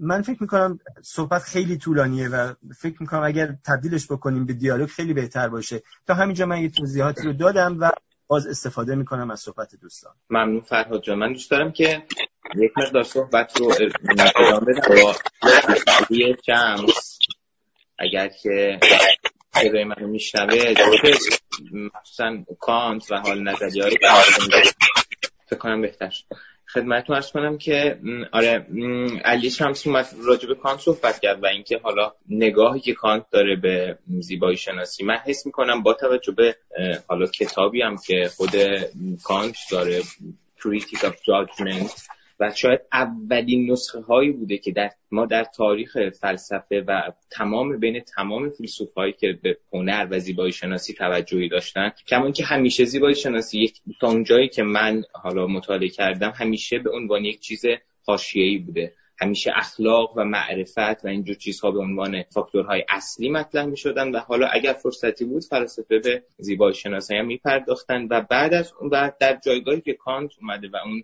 نقد کتاب نقد قوه حکم رو میاد می نویسه جایگاهیه که زیبایی شناسی عملا در کنار قایت شناسی یا زیست شناسی قرار میده. یعنی یه نگاهی داره می‌کنه به این حالت تکاملی حالت درونی زیبایی شناسی که حتی تا سال 1975 کانت شناسان شاید خیلی هم بر این جزء اثراتی بوده که کمتر کار شده البته این گزارش منز گزارش استنفورد که نقاله نوشته بود که خیلی کم روی این کتاب کار شده و دلیل اصلی هم که کار نمی شده همین عدم استحکام و منسجم بودنش بوده که می‌گفتن که این این شاید امکانی وجود نداره که این دو مبحث رو در کنار هم قرار گرفته بودیم در صورتی که شاید برای خود نویسنده خیلی راحت تر بوده و خیلی هم سودمندتر بوده که دو تا دو تا کتاب جدا چاپشون بکنه. ولی با هم توی یک کتاب چاپ شد. و یکی این مسئله رو بیشتر دوست داشتم که راجع صحبت بکنه و یکی دیگه اگر که نقدی هست روی صحبت های دوستان و اگر که حالا نقطه نظری داری که دوستان دیگه ای می‌تونن راجعش بحث کنن و دوستان بیشتر یکم بحث حالا به صورت دیالوگ برقرار بشه تا ببینیم آیا اصلا این در کنار هم گذاشتن اینها یا زیبایی شناسی به عنوان یک چیز سازگار رو می‌تونیم نتیجه بگیریم یا نمی‌تونیم نتیجه بگیریم. از کنم اگر ما اجازه داشته باشیم حالا که اجازه که یعنی اگر بتونیم این همنشینی یعنی زیبایی شناسی فرگشتی رو اطلاق بکنیم و بخوایم ریشه شناسی بکنیم که این پدیده اساسا چطور در امروز ما بررسی میشه یعنی با اتکای بر دیکود کردن ژنها زیست شناسی و عموما قور کردن در فیزیولوژی شاید بتونیم به سوالهایی برسیم که الان دوستان بسیاری شو مطرح کردن و در موردش حرف زدن. من در مورد چیزی که در مورد کانت گفتی خب بیشتر اونجا کانت داره در حوزه فاصله گذاری و یک استقرار معنایی میان روح و یک چیز ماورایی و بدن به مسابه جایی که در اون می شود اندیشید توانایی حل مسئله ایجاد کرد صحبت می‌کنه.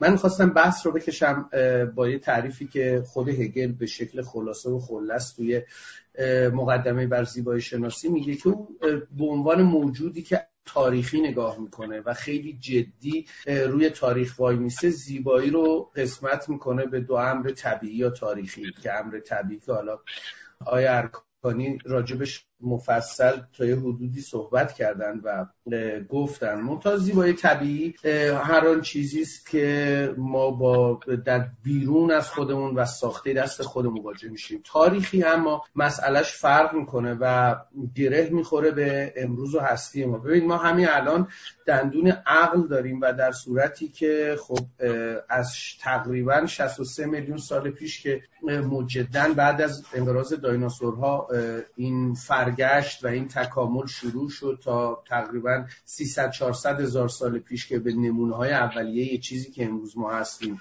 رسید جهان و کیهان. خب چیزهایی در ما وجود داشت. مثال های موسوی زدن های ارکانی زدن. مثل همین دندون عقل که حالا بعد از این که ما سازگاری پیدا کردیم با جهان زیسته خودمون به قول ایلیاده علیه خوراکجویی شدیم. یک زیبایی رو در یک نظمی دیدیم که قبیله رو به خانواده به یک حوزه محدودتری از معاشرت تقلیل داده.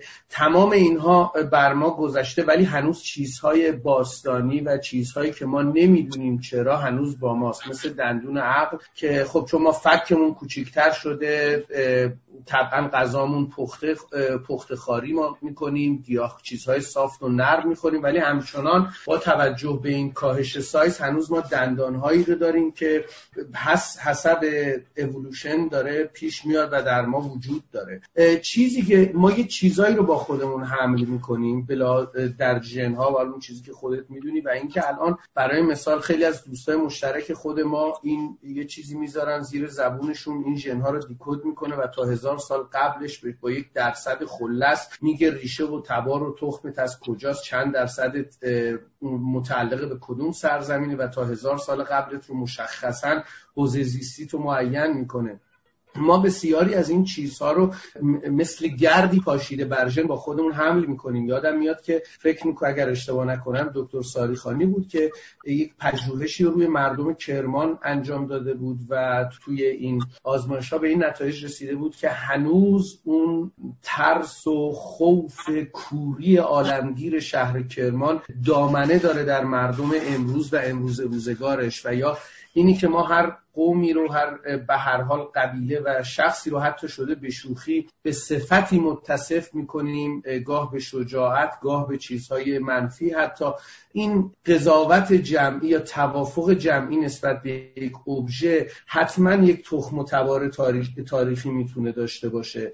من یه مثال می‌خوام بزنم و بحثم از سوی دیگه پی بگیرم. ببینید مثلا سومری ها در مجموعه اساتیری که تعریف آفرینش می‌کنه اشاره می‌کنن به موجوداتی به اسم آنانوکی ها که در زمین طلا پیدا کردن و انسان رو آفریدن برای اینکه بتونه به عنوان یک برده این طلا رو استخراج بکنه. چیزی که عجیبه در سهرگاهان تاریخ یعنی حتی در حوزه های پیشینی تر مثل هلیرود و جاهای دیگه ما حتی تمدن های بسیار دور ماچو و قصل آزا ما یک توافق جمعی روی ارزشمند بودن طلا داریم و نمی‌دونیم این توافق جمعی و ناخداگاه چطور حاصل شده. برمیگرده قبل از انکشاف گیتی و گسترده شدن زمین در طول کره خاکی یا بعد از اونه. راجع به اینها چیزی نمی‌دونیم. ولی می‌خوام بگم در توصیف سومری ها اساسا طلا به عنوان یک امر زینتی داره قلمداد میشه. امری که باهاش میشه چیزی رو خرید و فروش کرد کاربردی داره جای خود. اما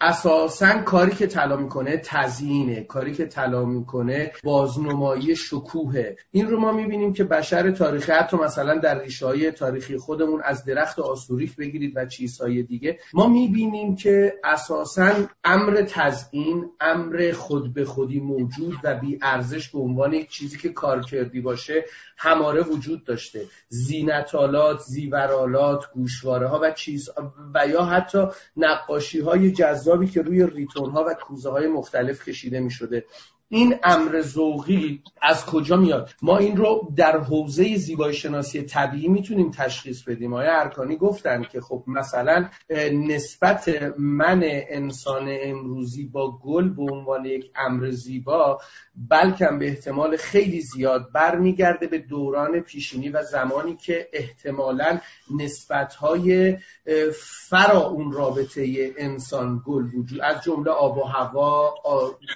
وجود رود وجود آب بستر مساعد برای کشاورزی و درختان متعدد برای بشر خوراکجو که از میوهش ارتزاق بکنه. منتها همه اینها پراکنده شده و به یک شکل ساختاری خلص رابطه زیبایی بین چشمای یک انسان امروزی و گل باقی مونده. حرف من اینه اشتراس وقتی میاد قبایل آمازونی رو بررسی می‌کنه به لحاظ کارکرد عقلی توانایی حل مسئله و با جوامع امروزی یا شهری مثل نیویورک مقایسهش می‌کنه مطلقا به این نتیجه می‌رسه که ظرفیت های کارکردی مغز به شدت شبیه همه. ولی منتها دایره زبان زبان نه به معنی کلمه ای که ما مصرف می‌کنیم دارم. در تمام دارم در ساحت لکانی به کارش می‌برم. دایره زبان محدودتری در, در اون حوزه تمدنی و معاشرتی وجود داره. خب به طبع این گسترش دچار ساید افکت های مختلفی شده. کما اینکه حالا باز هم اشاره شد آقای دنت مثلا وقتی در حوزه مذهب دین باور و این چیزها ورود می‌کنیم برخلاف مثلا اشتراس او مذهب رو یک ساید افکت می‌دونه یک امر جانبی و انزمامی می‌دونه که حمل شده یا عرض شده بر یک پدیده. بنابراین می‌خوام بگم که این امر زیبا در طول تاریخ بعضا یک آنالیز خطی استرلیزه شده و حجم شدهش به ما رسیده که احیانا ما نمی‌تونیم یک تبارشناسی و یک واشکافی دقیق نسبت به شروع اون رابطه و ایجاد عواطف نسبت به امر زیبا رو تحقیق بکنیم. چیزی که وجود داره و چیزی که من می‌فهمم اینه که بشر در طول تاریخ در طول متمدن شدنش هماره زیبایی رو در یک نظمی دیده زیبایی رو در یک مجموع عواطفی دیده که اون رو اخلاق و تمدن اسم گذاشته. و این عمیقا تا قرن بیستم پیش اومده و یهو می‌بینیم مثلا بعد از جنبش امپرسیونیستاس و بعد از این و مشخصا در حوزه نقاشی و شعر یا فوتوریستا که یک اتفاق عجیب غریب میفته. یکو همه چیز علیه تقارن میشه. تقارن دچار یک نگاه دموده, زدگی میشه. مثلا اون چیزی که فوتوریستا نگاه می‌کنن. شما نگاه کن فریاد کشیدن در پولیکا تبدیل به یک امر زیبا میشه. حتی مدفوع هنرمند در جعبه روب یا جعبه پیتزا کاری که مانزونی می‌کنه بنابر انتخاب شخصی و ذوقی هنرمند تبدیل به اثری موزه‌ای میشه. اثری که نه الزامن زیباست نه تقارن داره نه هیچ ویژگی های قومی فردی و مشخصه های ریاضی زیبایی رو داره. الان در همین فرض حال فرضیه های متفاوت فرگشتی که ما داریم ما هورمون های دقیقی رو تونستیم شناسایی بکنیم. ما به عنوان نوع بشر. شما نگاه بکنید درباره مقوله عشق. ما همیشه پرسید یکی که عاشقی چیست؟ گفتم که چما شبی بدانی یا چون به عشقایم خجل گردم از آن. ما هیچ وقت کلمه نتونسته یک توصیف ملموس و تجربی از عشق به دست بده. ولی ما او همیشه او رو در ساحتهای روحی و عرفانی و میستیک به کار برده. ولی ما الان می‌دونیم که مسئله مواجهه ما با عشق برمیگرده به یک سری از هورمون ها یعنی اگر شما اکسیتوسین رو یا دوپامین رو بالا پایین بکنید نسبت به یک پدیده حتی اگر اون پدیده قابل عشق ورزیدن نباشه شما می‌تونید این پدیده رو جعل بکنید. این پدیده رو بازنمایی بکنید در حقیقت. یعنی در یک فضای آزمایشگاهی. یعنی اگر ما این فرض فضای آزمایشگاهی رو در نظر بگیریم تئوری های مختلف فیزیک از مشخصا فیزیک کوانتوم عرصه ابراز این تئوری هاست.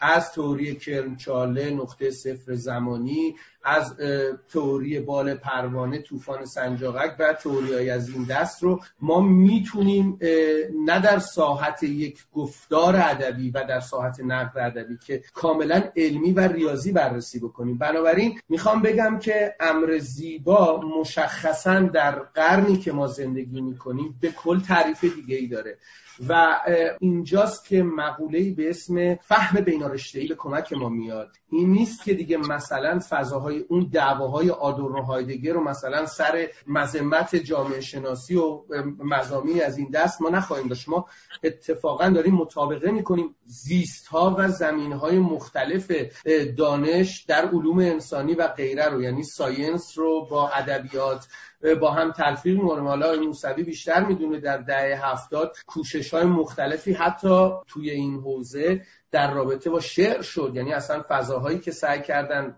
برای نمونه مثلا شعرهای خواندیدنی یا کارهایی که از این دست در دهه هفتاد انجام می‌دادن بچه های شعر که سعی می‌کردن یک فضای دیداری ایجاد بکنن و کلمه رو به ساحتی اجرایی ببخشن یا اون چیزی که بعدتر ما توی غزل یا شعر پست مدرن داریم می‌بینیم از این فرایند میاد. حالا این امر بینا رشته دقیقا داره اتصالی ایجاد می‌کنه بین هنر و چیزی که تا پیش از این بیرون از اون فرض می شده یعنی علم یعنی ریاضی یعنی فیزیک و این امریه که ما رو به یک نتایج بسیار بسیار جذابی داره میرسونه. شما همین امروز روز می‌بینید که مثلا فیلمی مثل اینترسترالر یا مثلا چه می‌دونم فیلم های قبلتر از اون اودیسه و فضای هنر ادبیات و مدیومی که داعیه artistic بودن داره داعیه منتزع artistic بودن داره به عنوان ماده خام و material اجرایی داره از فرضیه های مختلف فیزیک وامیگیره این چیزی نیست که مثلا ما به کرات و مرات وقتی در حوزه جهانی فیزیک مکانیک دوران او زندگی می کردیم مشاهده بکنیم. یهو می بینیم که با ابراز نظریه فیزیک کوانتوم ادبیات او هم و رویکرد هنری او هم شروع میشه. تا اینجا که بقیه دوستان هم صحبت بکنن بتونیم. عالی علی جان دست درد نکنه. فقط من یه صحبتی که بکنم توی حالا مبحث ژنتیکی و اگر بخوایم از کل به ژنتیک محض ببینیم ما یک سری اتفاقایی داریم. مثلا یک آزمایش انجام شد روی یک پرندگان مرغ دریایی که این مرغ دریایی ها روی نوکشون روی زردی نوکشون یک قرمز رگه های قرمزی داشتن. که این رگه های قرمز مثل یک علامت هایی بودن. وقتی وارد لونه می‌شد اون نوک بچه ها می اومدن و حالا اون ماهی اون چیزی که گرفته شده بود رو میخوردن اون جوجه های کوچیک اون مرغ دریایی. که اینها این رگه های قرمز یک سری سیگنال بود. حالا اومدن روی این روی یک چوب بستنی یک حالت زردش کردن و یک رگه های قرمزی رو گذاشتن و وارد می‌کردن داخل این لونه ها و خب جوجه ها هم نوک می‌زدن و فکر می‌کردن که این نوک مادره که وارد شد. از طرف اومدن یک مقدار این رگه های قرمز رو بیشتر کردن. هرچی رگه های قرمز رو بیشتر می‌کردن جوجه ها بیشتر نوک می‌زدن به اون چوب بستنی. و فهمیدن و اسم اینو گذاشتن یک stimulus effect در واقع. و هرچی که بیشترش هم می‌کردن اسمش گفتن super stimulus. یعنی در واقع ما حتی در زندگی الانمون هم چیزهایی مثل شیرینی این حجم از گلوکوز رو که هیچ وقت در طبیعت نبوده الان یک دفعه به دست ما رسیده راحت می‌خرید بدون هیچ تلاشی میگید میایم و مصرف می‌کنیم. یک super stimulus هست.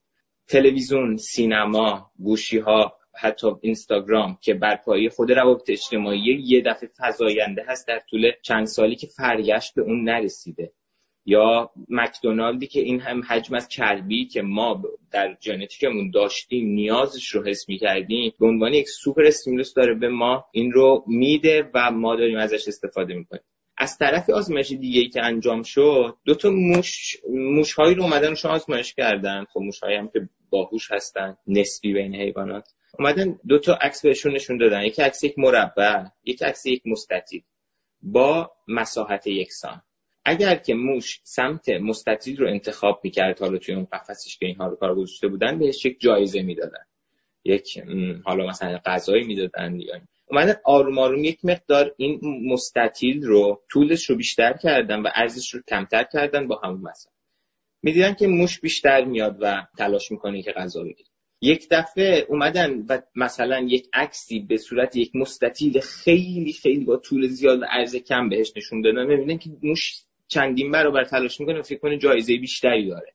یعنی یه جور شرطی شده بود. اینو بهش گفتن که پیک شیفت افکت اتفاقی که از نظر من توی مسیر هنری که مثلا یک دفعه همین تقارن ها به هم میرزه در دنیای امروز میفته چون موش در زندگی در کل زندگیش در پیشینه ژنتیکیش هیچ تعریفی از مربع و مستطیل و طول و عرض هیچ موقع نداشته. ولی توی این آموزش ها ما بهش یاد دادیم که اگر این اتفاق بیفته این اتفاق به عنوان یک اتفاقی که به تو جایزه داده میشه عمل خواهد شد و اون موقع میاد و این چنین اتفاقی که پیک شیفت افکت اسمش گذاشتن رو انتخاب می‌کنه. یعنی که اگر ما یک دفعه به سمت عدم تقارن هم بریم به نظر من این یک عاملی نیست که حذف کننده حالا پیشینه ژنتیکی باشه. چون که در واقع ما ژن رو یک چیز داینامیک می‌دونیم. یعنی حتی داینامیک بودن ژن هم به ارث رسیده.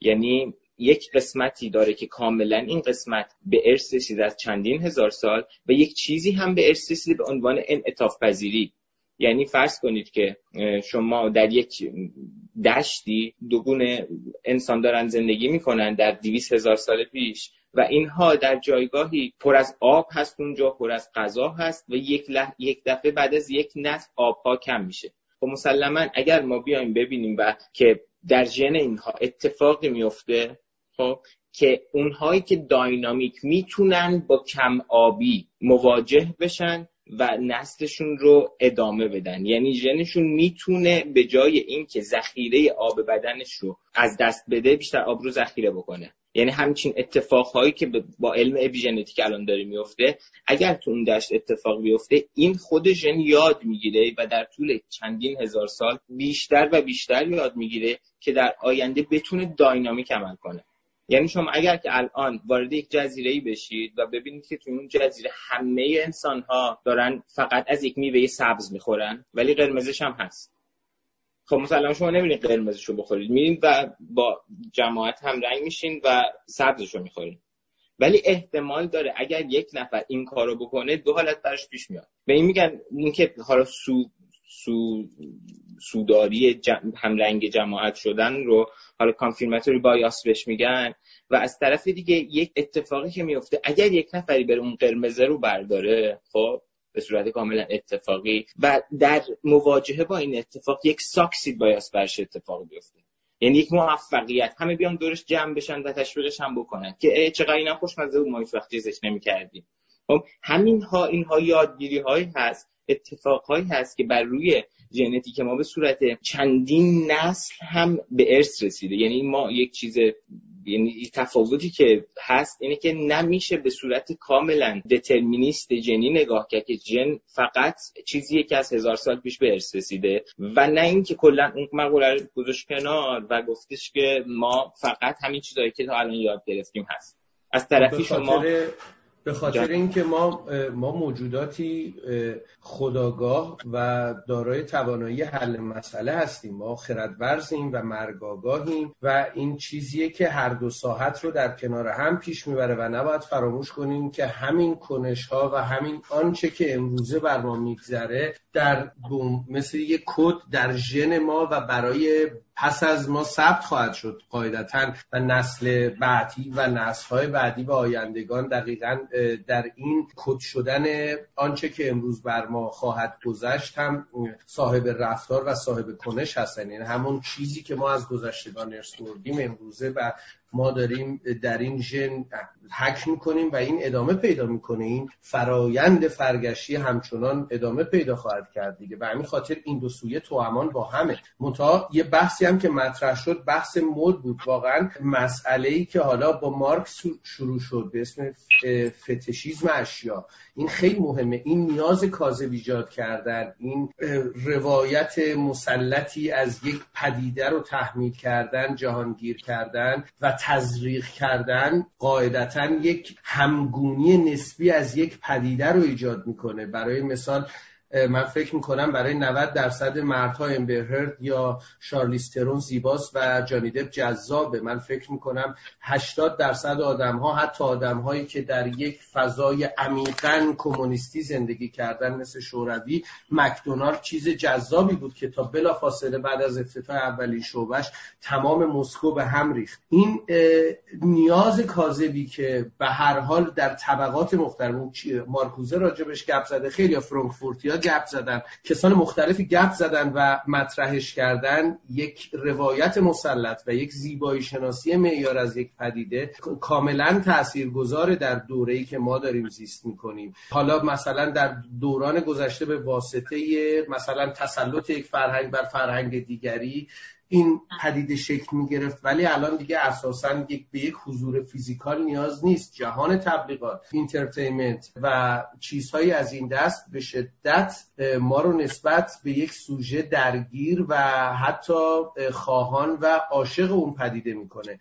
چیزیه که از شرق تا غرب جهان راجبش حرف زده فلسفه اونها راجبش حرف زده و ما هم از این قاعده مستثنا نبودیم. می‌خوام بگم این دو ساعت در یک اونجایی که ربطی به ژنتیک داره یک فرایند کاملا علمی تجربی آزمایشگاهی بحثی نیست که متنافی باشه با اتفاقا متناظره. با پدیده ای که یعنی اون هوش کیهانی که در ما وجود داره و ما اساسا نسبت بهش بیخبریم تضادی نداره. با اون چیزی که من به عنوان یک انسان خردورز مثلا در یک پدیده مثل این اینستاگرام باش مواجهم و بهش علاقه مند میشم.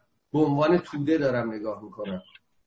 من خواستم نظر آقای دکتر موسوی هم بدونم توی همین بحثی که حالا پیش اومد و البته یه صحبتی هم دارم روی همون زمینه اینکه چرا مثلا حیوانایی مثل گاو و اینها بی خطر هستند ولی شاید زیبا به چشم ما البته هم صحبت شما رو اول بشنم و او را جون من هم با نظریه در واقع تعامل میگم فرهنگ و ژن خیلی موافق ترم یعنی واقعا ما نمی‌تونیم مثلا نمی‌دونم تاثیر مد تاثیر مدیا تاثیر قدرت ها تاثیر سیاست تاثیر خیلی مسائل رو نادیده بگیریم. یعنی بگیم آقا اینها فرض کنیم وجود ندارن. و هر آنچه هست ژنتیکه. به قول خود خودت ژن در واقع وضعیت dynamic داره. یعنی واقعا می‌تونه یک ژن ثابت در وضعیت ها و concept های محیطی مختلف واکنش متفاوت نشون بده. به خاطر همین من میگم نه ما باید همه چیز رو در ژن خلاصه کنیم نه همه چیز رو در فرهنگ. میگم تو مثلا فکر چند سال قبل بود اومدن گفتن دقیقا جایگاه اون ژنی که در انسان ها باعث میشه احتمال سیگاری شدن احتمال در واقع مصرف سیگار یا مثلا مواد حالا حالا میگم دودزا مخدر یا هر چیز دیگه بیشتر بشه رو شناسایی کردن در روی ولی خب می‌دونی که اون نه کافیه نه لازمه. یعنی ممکنه کسی اون ژن رو داشته باشه اما به دلیل اتفاقاتی که در زندگیش افتاده بستر محیطی و خیلی مسائل دیگه سیگاری نشه و یا برعکسش اون در واقع اون حالا کد روی ژنش نباشه و سیگاری بشه. یعنی می‌خوام بگم ما باید در خیلی از مسائل همون مسئله گلوکوز و اون مسئله که صحبت کردید من به یک سیکل معیوب معتقدم. یعنی اون ویژگی که بر روی کودهای ژنتیکی ماست میاد تقضیه می‌کنه میاد مدیاهای مختلف رو رسانه های مختلف در واقع تاثیر میپذیرن قدرت های مختلف و میاد مسئله حالا میگم نظام های مختلف چه سرمایه‌داری چه کمونیستی با دلایل مختلف اون رو میاد تشدید می‌کنن. بعد در واقع یه ویژگی اولیه که در ژن ما وجود داره. ولی می‌تونه به منصه ظهور نرسه. اون تشدید میشه. اون پاسخی که ما میدیم باعث میشه در واقع باز اون پیامی که داره از سمت رسانه ها مخابره میشه باز قوی تر بشه قدرتمندتر بشه به خاطر اینکه پاسخ از سمت ما دریافت کردن. و بعد خب اون در واقع بیشتر میشه و این هی مسیر طی میشه تا مثلا به اون وضعیت افسار گسیختگی که مثلا الان ما در مصرف مثلا چربی یا گلوکوز داریم می‌رسه. من میگم یعنی نباید نباید نه چشمون رو روی مسئله ژن ببندیم.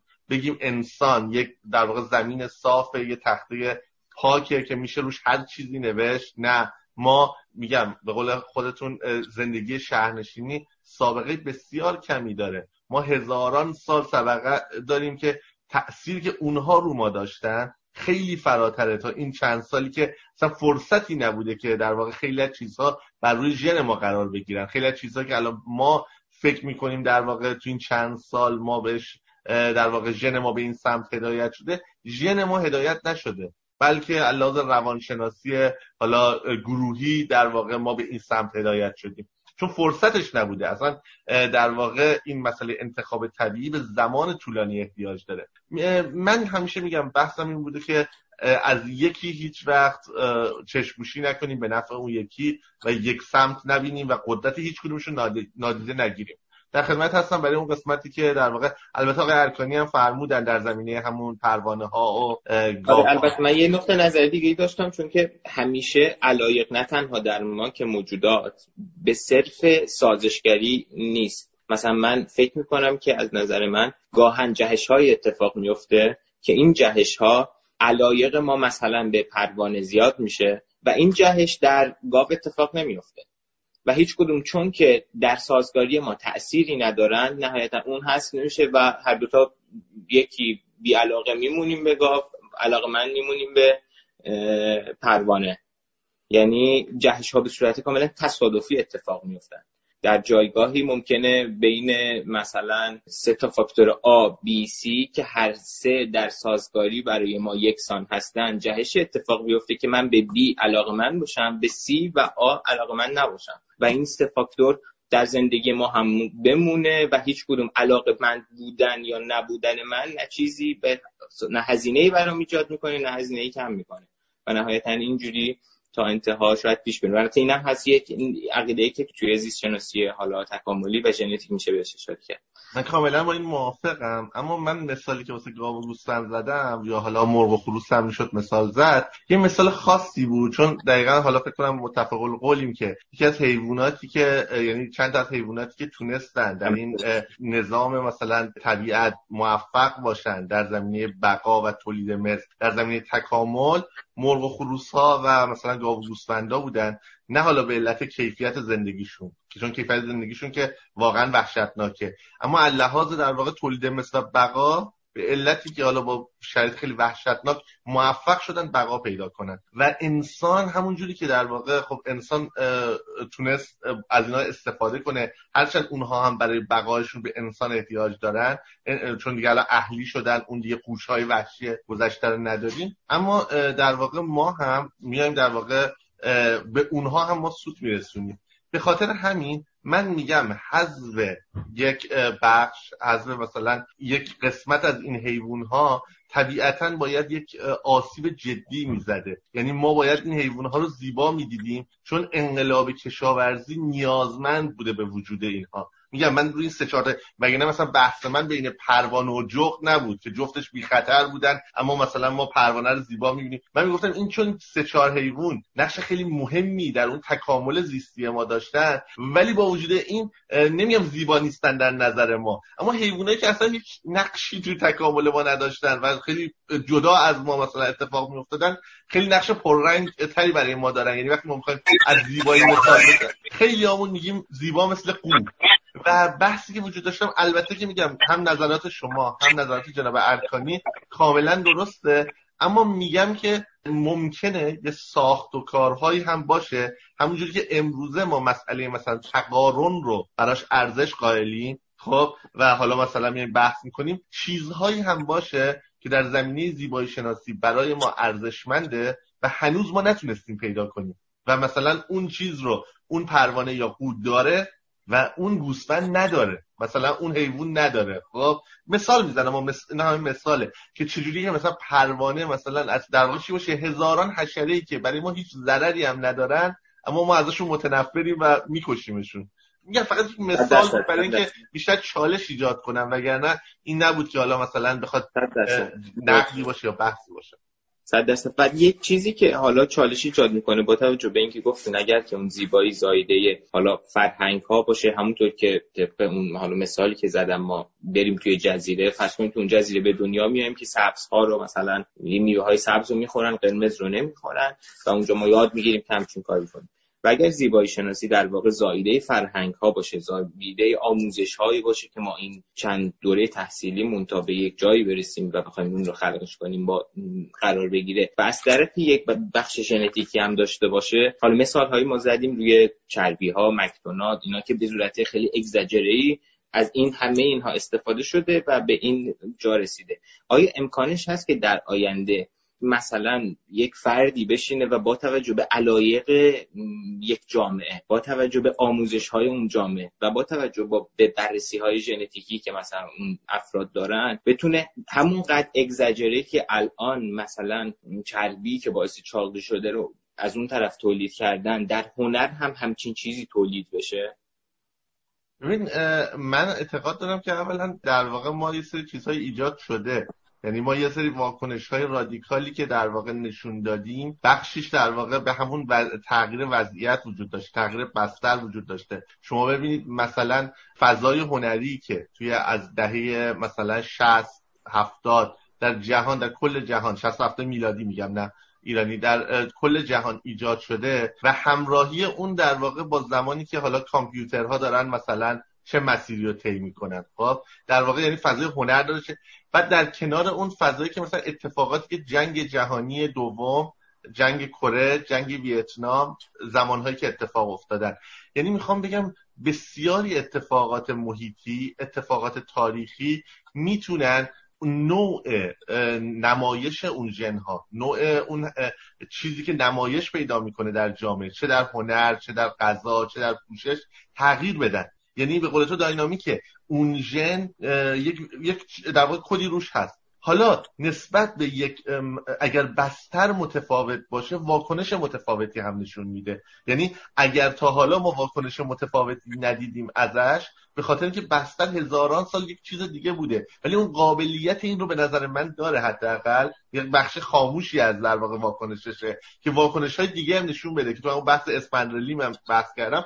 یعنی واقعا بعض یا مدارهای مغزی می‌تونن سازگاری پیدا کنن. بحث کنیم مثلا این هایی که در واقع در مغز ترشح میشن خب می‌تونن در واقع با توجه به شرایط جدید میزان خودشون رو کاهش و افزایش بدن. و خیلی هم جالب بوده یعنی بعضی از این بحث ها خیلی برای من خودم عجیبه. خب مثلا تکامل به سالها هزاران سال زمان نیاز داشته تا تغییر پیدا کنه. اما شما می‌بینید میزان تستوسترون و استروژن در سالهای اخیر در همین مثلا صد سال اخیر در جهان که زندگی مدرن به صورت حالا با شیب خیلی بالا در واقع تغییر پیدا کرده میزان میانگینش در زنان و مردان تغییر پیدا کرده.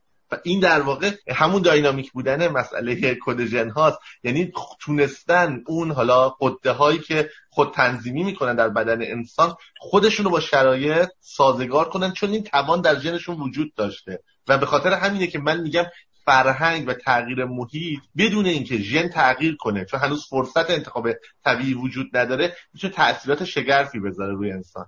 بله. عالی. دستتون درد نکنه. من فرهاد جان شما اگر صحبتی داری به یک جمع بندی برسیم و دیگه فکر کنم که حالا به این چه کلی رسیده شده تا اینکه ببینیم که من یه نکته رو بگم در تکمیل صحبتاتون در مورد اون واکنش های رادیکال در هنر یا اون شکست تقارن که اتفاق افتاد حدس می‌زنم این رو هم میشه به نوعی با این موضوع توجیه کرد به نوعی. قبول دارید که زندگی روزمره ما انسانها در دنیای متمدن بسیار بسیار بورینگ و خسته کننده است نسبت به اون 90 95 درصد زندگی شکارگر خوراکجویی. یعنی با اون حجم از هیجان و تکاپو مداربندی مغز ما تکامل پیدا کرده. امروز رسیدیم به یک زندگی که صبح از خواب پا میشیم 8 ساعت پشت میز میشینیم بعد میریم تو خونه 8 ساعت هم جلوی تلویزیون میشینیم یا گوشیمون رو می‌گیریم دستمون و این آدرنالینی که باید ترشح می‌شد و مغز ما عادت کرده به اون دیگه ترشح نمیشه. شاید به نوعی این شکست تقارن ها دلیلش همین باشه. یعنی به نوعی نیاز انسان امروز به از بین بردن این زندگی خسته کننده که دیدیم بعد از یک دورانی یک سری تغییراتی در هنر به وجود اومد به شکلش در واقع شکستن تقارن ها این حالا یه ایده است خیلی نمی‌تونیم. و مثلا من می‌تونم یه مثال بزنم. آدمهایی که دوست دارن فیلم های ترسناک ببینن یا در یک همچین شرایطی قرار بگیرن مثل حالا رولر کوستر ها و چیزهای شبیه به این تونل های وحشت و اینها. در واقع نیاز بشر به آدرنالین شاید باشه به نوعی.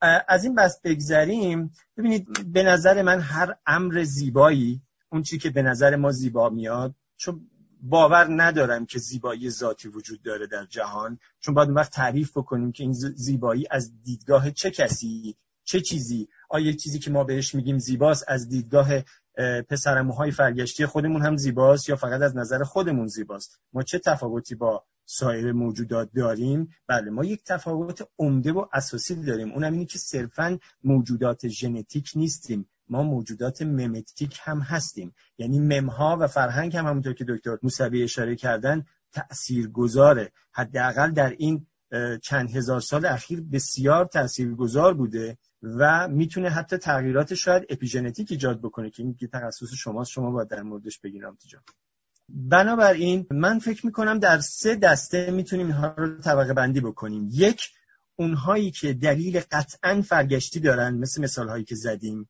و کاملا مربوط به بقا و تکثیر هستند. حتی اگر دلیلش رو هنوز پیدا نکرده باشیم. دو اونهایی که صرفا آثار جانبی یکی از این موارد هستند که در واقع حالت خاص و غیر مستقیم همون مورد اولیه. و سومی می‌تونه کاملا بیان ممتیک باشند. همین فرهنگ سازیه همین بازارسازیه. یعنی یک زمانی ما با بازاریابی سر و کار داریم یک زمانی با بازارسازی. یعنی یک چیزی رو میان برای ما جذاب جلوه میدن. و در واقع این قدرت هست که این کار رو می‌کنه و ما هم اون رو میپذیریم به عنوان زیبایی. طبیعیه. اما بخش عمدهش رو من فکر می‌کنم که توی همون مورد یک و دو میگنجه. یه بخش کوچیکش هم تو مورد سه میگنجه. فعلا شاید مثلا ده هزار سال دیگه فرهنگ انقدر غلبه پیدا بکنه که مم اهمیت بیشتری از ژن پیدا بکنه. همین الان هم در بسیاری از موارد مم اهمیت بیشتری از ژن پیدا کرده. مثالی که زدن در مورد کاتولیک ها که ازدواج نمی‌کنن همینه. غلبه مم بر ژن هست. اگر قرار بود که نر آلفای کاتولیک یعنی پاپ به صورت ژنتیک نهایتا مغز ما بیش از اندازه لازم برای بقا و تکثیر ما رشد پیدا کرده. و ما چیزهایی رو خلق می‌کنیم که واقعا هیچ رفتی به بقا تکثیر ما ندارن. می‌کنیم که کوانتوم نظریه ابرریسمان هیچ کمکی به بقای ما نمی‌کنن. اما ما اینها رو ابداع کردیم. شاید نهایتا می‌تونیم بگیم اینها کمی رفاه ما رو بیشتر می‌کنن. اما کمکی به بقای ما نمی‌کنن واقعا. اون چیزی که ما بیشتر و بیشتر می‌خوایم و هرگز سیر نمیشیم از رفاه بیشتر از ایجاد چیزهای جدیدتر. خب اون هم امروزه می‌دونیم که تاثیر دوپامین هست در مغز ما. دلیل که دوپامین فقط میگه بیشتر. فقط جذب کن جلب کن ایجاد کن تهیه کن به دست بیار. و به خاطر همین ما یک میل سیری ناپذیری داریم برای پیشرفت حتی در زمینه هایی که حداقل فعلا به طور مستقیم در بقا و تکثیر ما هیچ تأثیری ندارن نهایتا به نظر من هنر و زیبایی رو ما می‌تونیم به این شکل در یک جمله تعریف بکنیم. تعبیر ما از پاداش است که مغز ما به ما میده. ممنونم. ممنون فرهاد جان ازت تشکر می‌کنم. آقای دکتر اگر شما هم صحبت برای جنبندی دارید بفرمایید که از علی هم درخواست کنم برای جنبندی و ازت خدافزی کنم و که وقتتونم خیلی گرفتیم و خیلی هم لذت بردیم از همه صحبت های شما علی شمس و فرهاد عزیزم. من از جناب ارکانی و جناب شمس تشکر می‌کنم. واقعا از صحبتشون هر جفتشون استفاده کردم. خیلی چیزا یاد گرفتم. ممنون از تو که این در واقع برنامه رو ترتیب دادی. می‌دونم در خیلی از زمینه ها از ما حتی ممکنه من شخصا صاحب نظرتر باشی. ولی خب گوش دادی سکوت کردی و فقط برنامه رو اداره کردی. و مرسی از مخاطبان خوب برنامه که خب این برنامه می‌دونم برنامه طولانی اونم مباحث تئوریک. معمولا طرفدار نداره متاسفانه و اینکه خب می‌دونم برنامه رو می‌دونن دنبال می‌کنن و خواهند دید. ممنونم از اونا که صبور بودن. ممنون از لطف شما بابت حضورتون و همه صحبت که کردید خیلی استفاده کردیم علی جان در خدمت هستم. اگر که جنبندی می‌خوای انجام بدی بگو. مرسی که حالا می‌دونم این چند خیلی درگیر بودی توی همه زمین ها چه نوشتن چه ساختن کارهایی که قراری رو صحنه ببری. مرسی که توی همه این مشغله ها بهمون وقت دادی. اگر که به جنبندی می‌خوای انجام بدی از همه صحبت هایی که حالا انجام شد من در خدمت هستم. من مخلصیم. به نظرم خیلی صحبت خوبی شد و مسئله که موند که شاید باید روش بیشتر حرف بزنیم و کار بکنیم اینی که آیا در این دوره زیستی که ما داریم کار می‌کنیم آیا امر زیبا امری است که الزامن ریشه در یک فرگشت داره یا نه؟ می‌تونیم به شکل منتزع و حتی منتزع از یک فرایند جغرافیایی بررسیش بکنیم. حتی یک فرایند فرهنگی بررسیش بکنیم. اینکه آیا یک امر زیبا می‌تواند به خودی خود و به شکل پدیدار شناسانه در یک فرد به وجود بیاد نسبت به یک پدیده یا نه؟ من فکر می‌کنم این سوالیه که میشه در این حوزه زیبایی شناسانه پرسید. یعنی اینکه ما می‌توانیم یک چیزی رو مجرد از چیزهایی که اتفاقا بخوایم به او متصف بکنیم بررسیش بکنیم یا نه. به اسنسش برسیم و ببینیم به خودی خود می‌تواند چیزی رو تشخیص بدد یا نه. حتما باید یک پیشداشت فرهنگی پیشداشت تاریخی پیشداشت ژنتیکی و یا چیزهایی از این دست داشته باشه. منم به شدت خوشحالم که اینجا امروز و در کنار تو آقای موسوی و آقای ارکانی بودم. به شدت از آشنایی با دوستان عزیزم خوشبختم و امیدوارم که باز هم فرصت از این دست پدید بیاد. مرسی. ممنون. علی جان. فرهاد جان اگر که صحبت پایانی و جنبندی داری برامون انجام بده. بتونیم بحث رو ببندیم. خواهش می‌کنم. فعلا البته این صحبت خیلی گسترده است. میشه راجع به جزئیات زیادی صحبت کرد اما طبیعتا فرصت و حوصله در واقع مخاطب رو باید در نظر بگیریم و خب طبیعتا می‌تونیم جلسات دیگری هم داشته باشیم. من خیلی استفاده کردم از صحبت های هر سه شما عزیزان. البته با شما که زیاد صحبت می‌کنیم و این دو دوست عزیز هم که روی چشم من جا دارن و بسیار استفاده کردم از صحبت هاشون نهایتا من فقط در پایان یک ضرب المثل انگلیسی که میگه beauty is in the eye of the beholder رو فکر می‌کنم. اینکه میگن زیبایی در نگاه بیننده است رو شاید امروز بتونیم این شکلی تغییرش بدیم که beauty is in the limbic system of the beholder. متشکرم. ممنون فرهاد جان. من هم خیلی کردم هم از صحبت های خودت. هم از صحبت های آقای دکتر موسوی هم از علی شمس عزیزم. هم تشکر می‌کنم از همه دوستانی که تا اینجا حالا برنامه رو گوش دادن و اگر که نقطه نظراتی دارن رو می‌تونن برای ما بفرستن. حالا توی پلتفرم های مختلفی به هر حال ما این برنامه رو خواهیم گذاشت. سعی می‌کنیم که زیرنویس هم داشته باشه که اگر اینجا حالا توی ایتالیا یا توی کشورهای دیگه دوستان دیگه هم خواستن دنبال کنن یا خواستن نظراتشون رو بهمون برسونن بتونن حالا با بحث ارتباط برقرار کنن. باز هم تشکر می‌کنم. من به شخص خیلی استفاده کردم. موضوعی بوده که همیشه من رو درگیر کرده و همیشه دوست داشتم این سوال رو بپرسم و هیچ جایی بهتر از این نبود. جایی که آقای موسوی هستن. علی شمس و فرهاد عزیزم رو بتونم بیارم و باهاشون صحبت کنم. ممنون از همتون. مرسی. شبتون بخیر.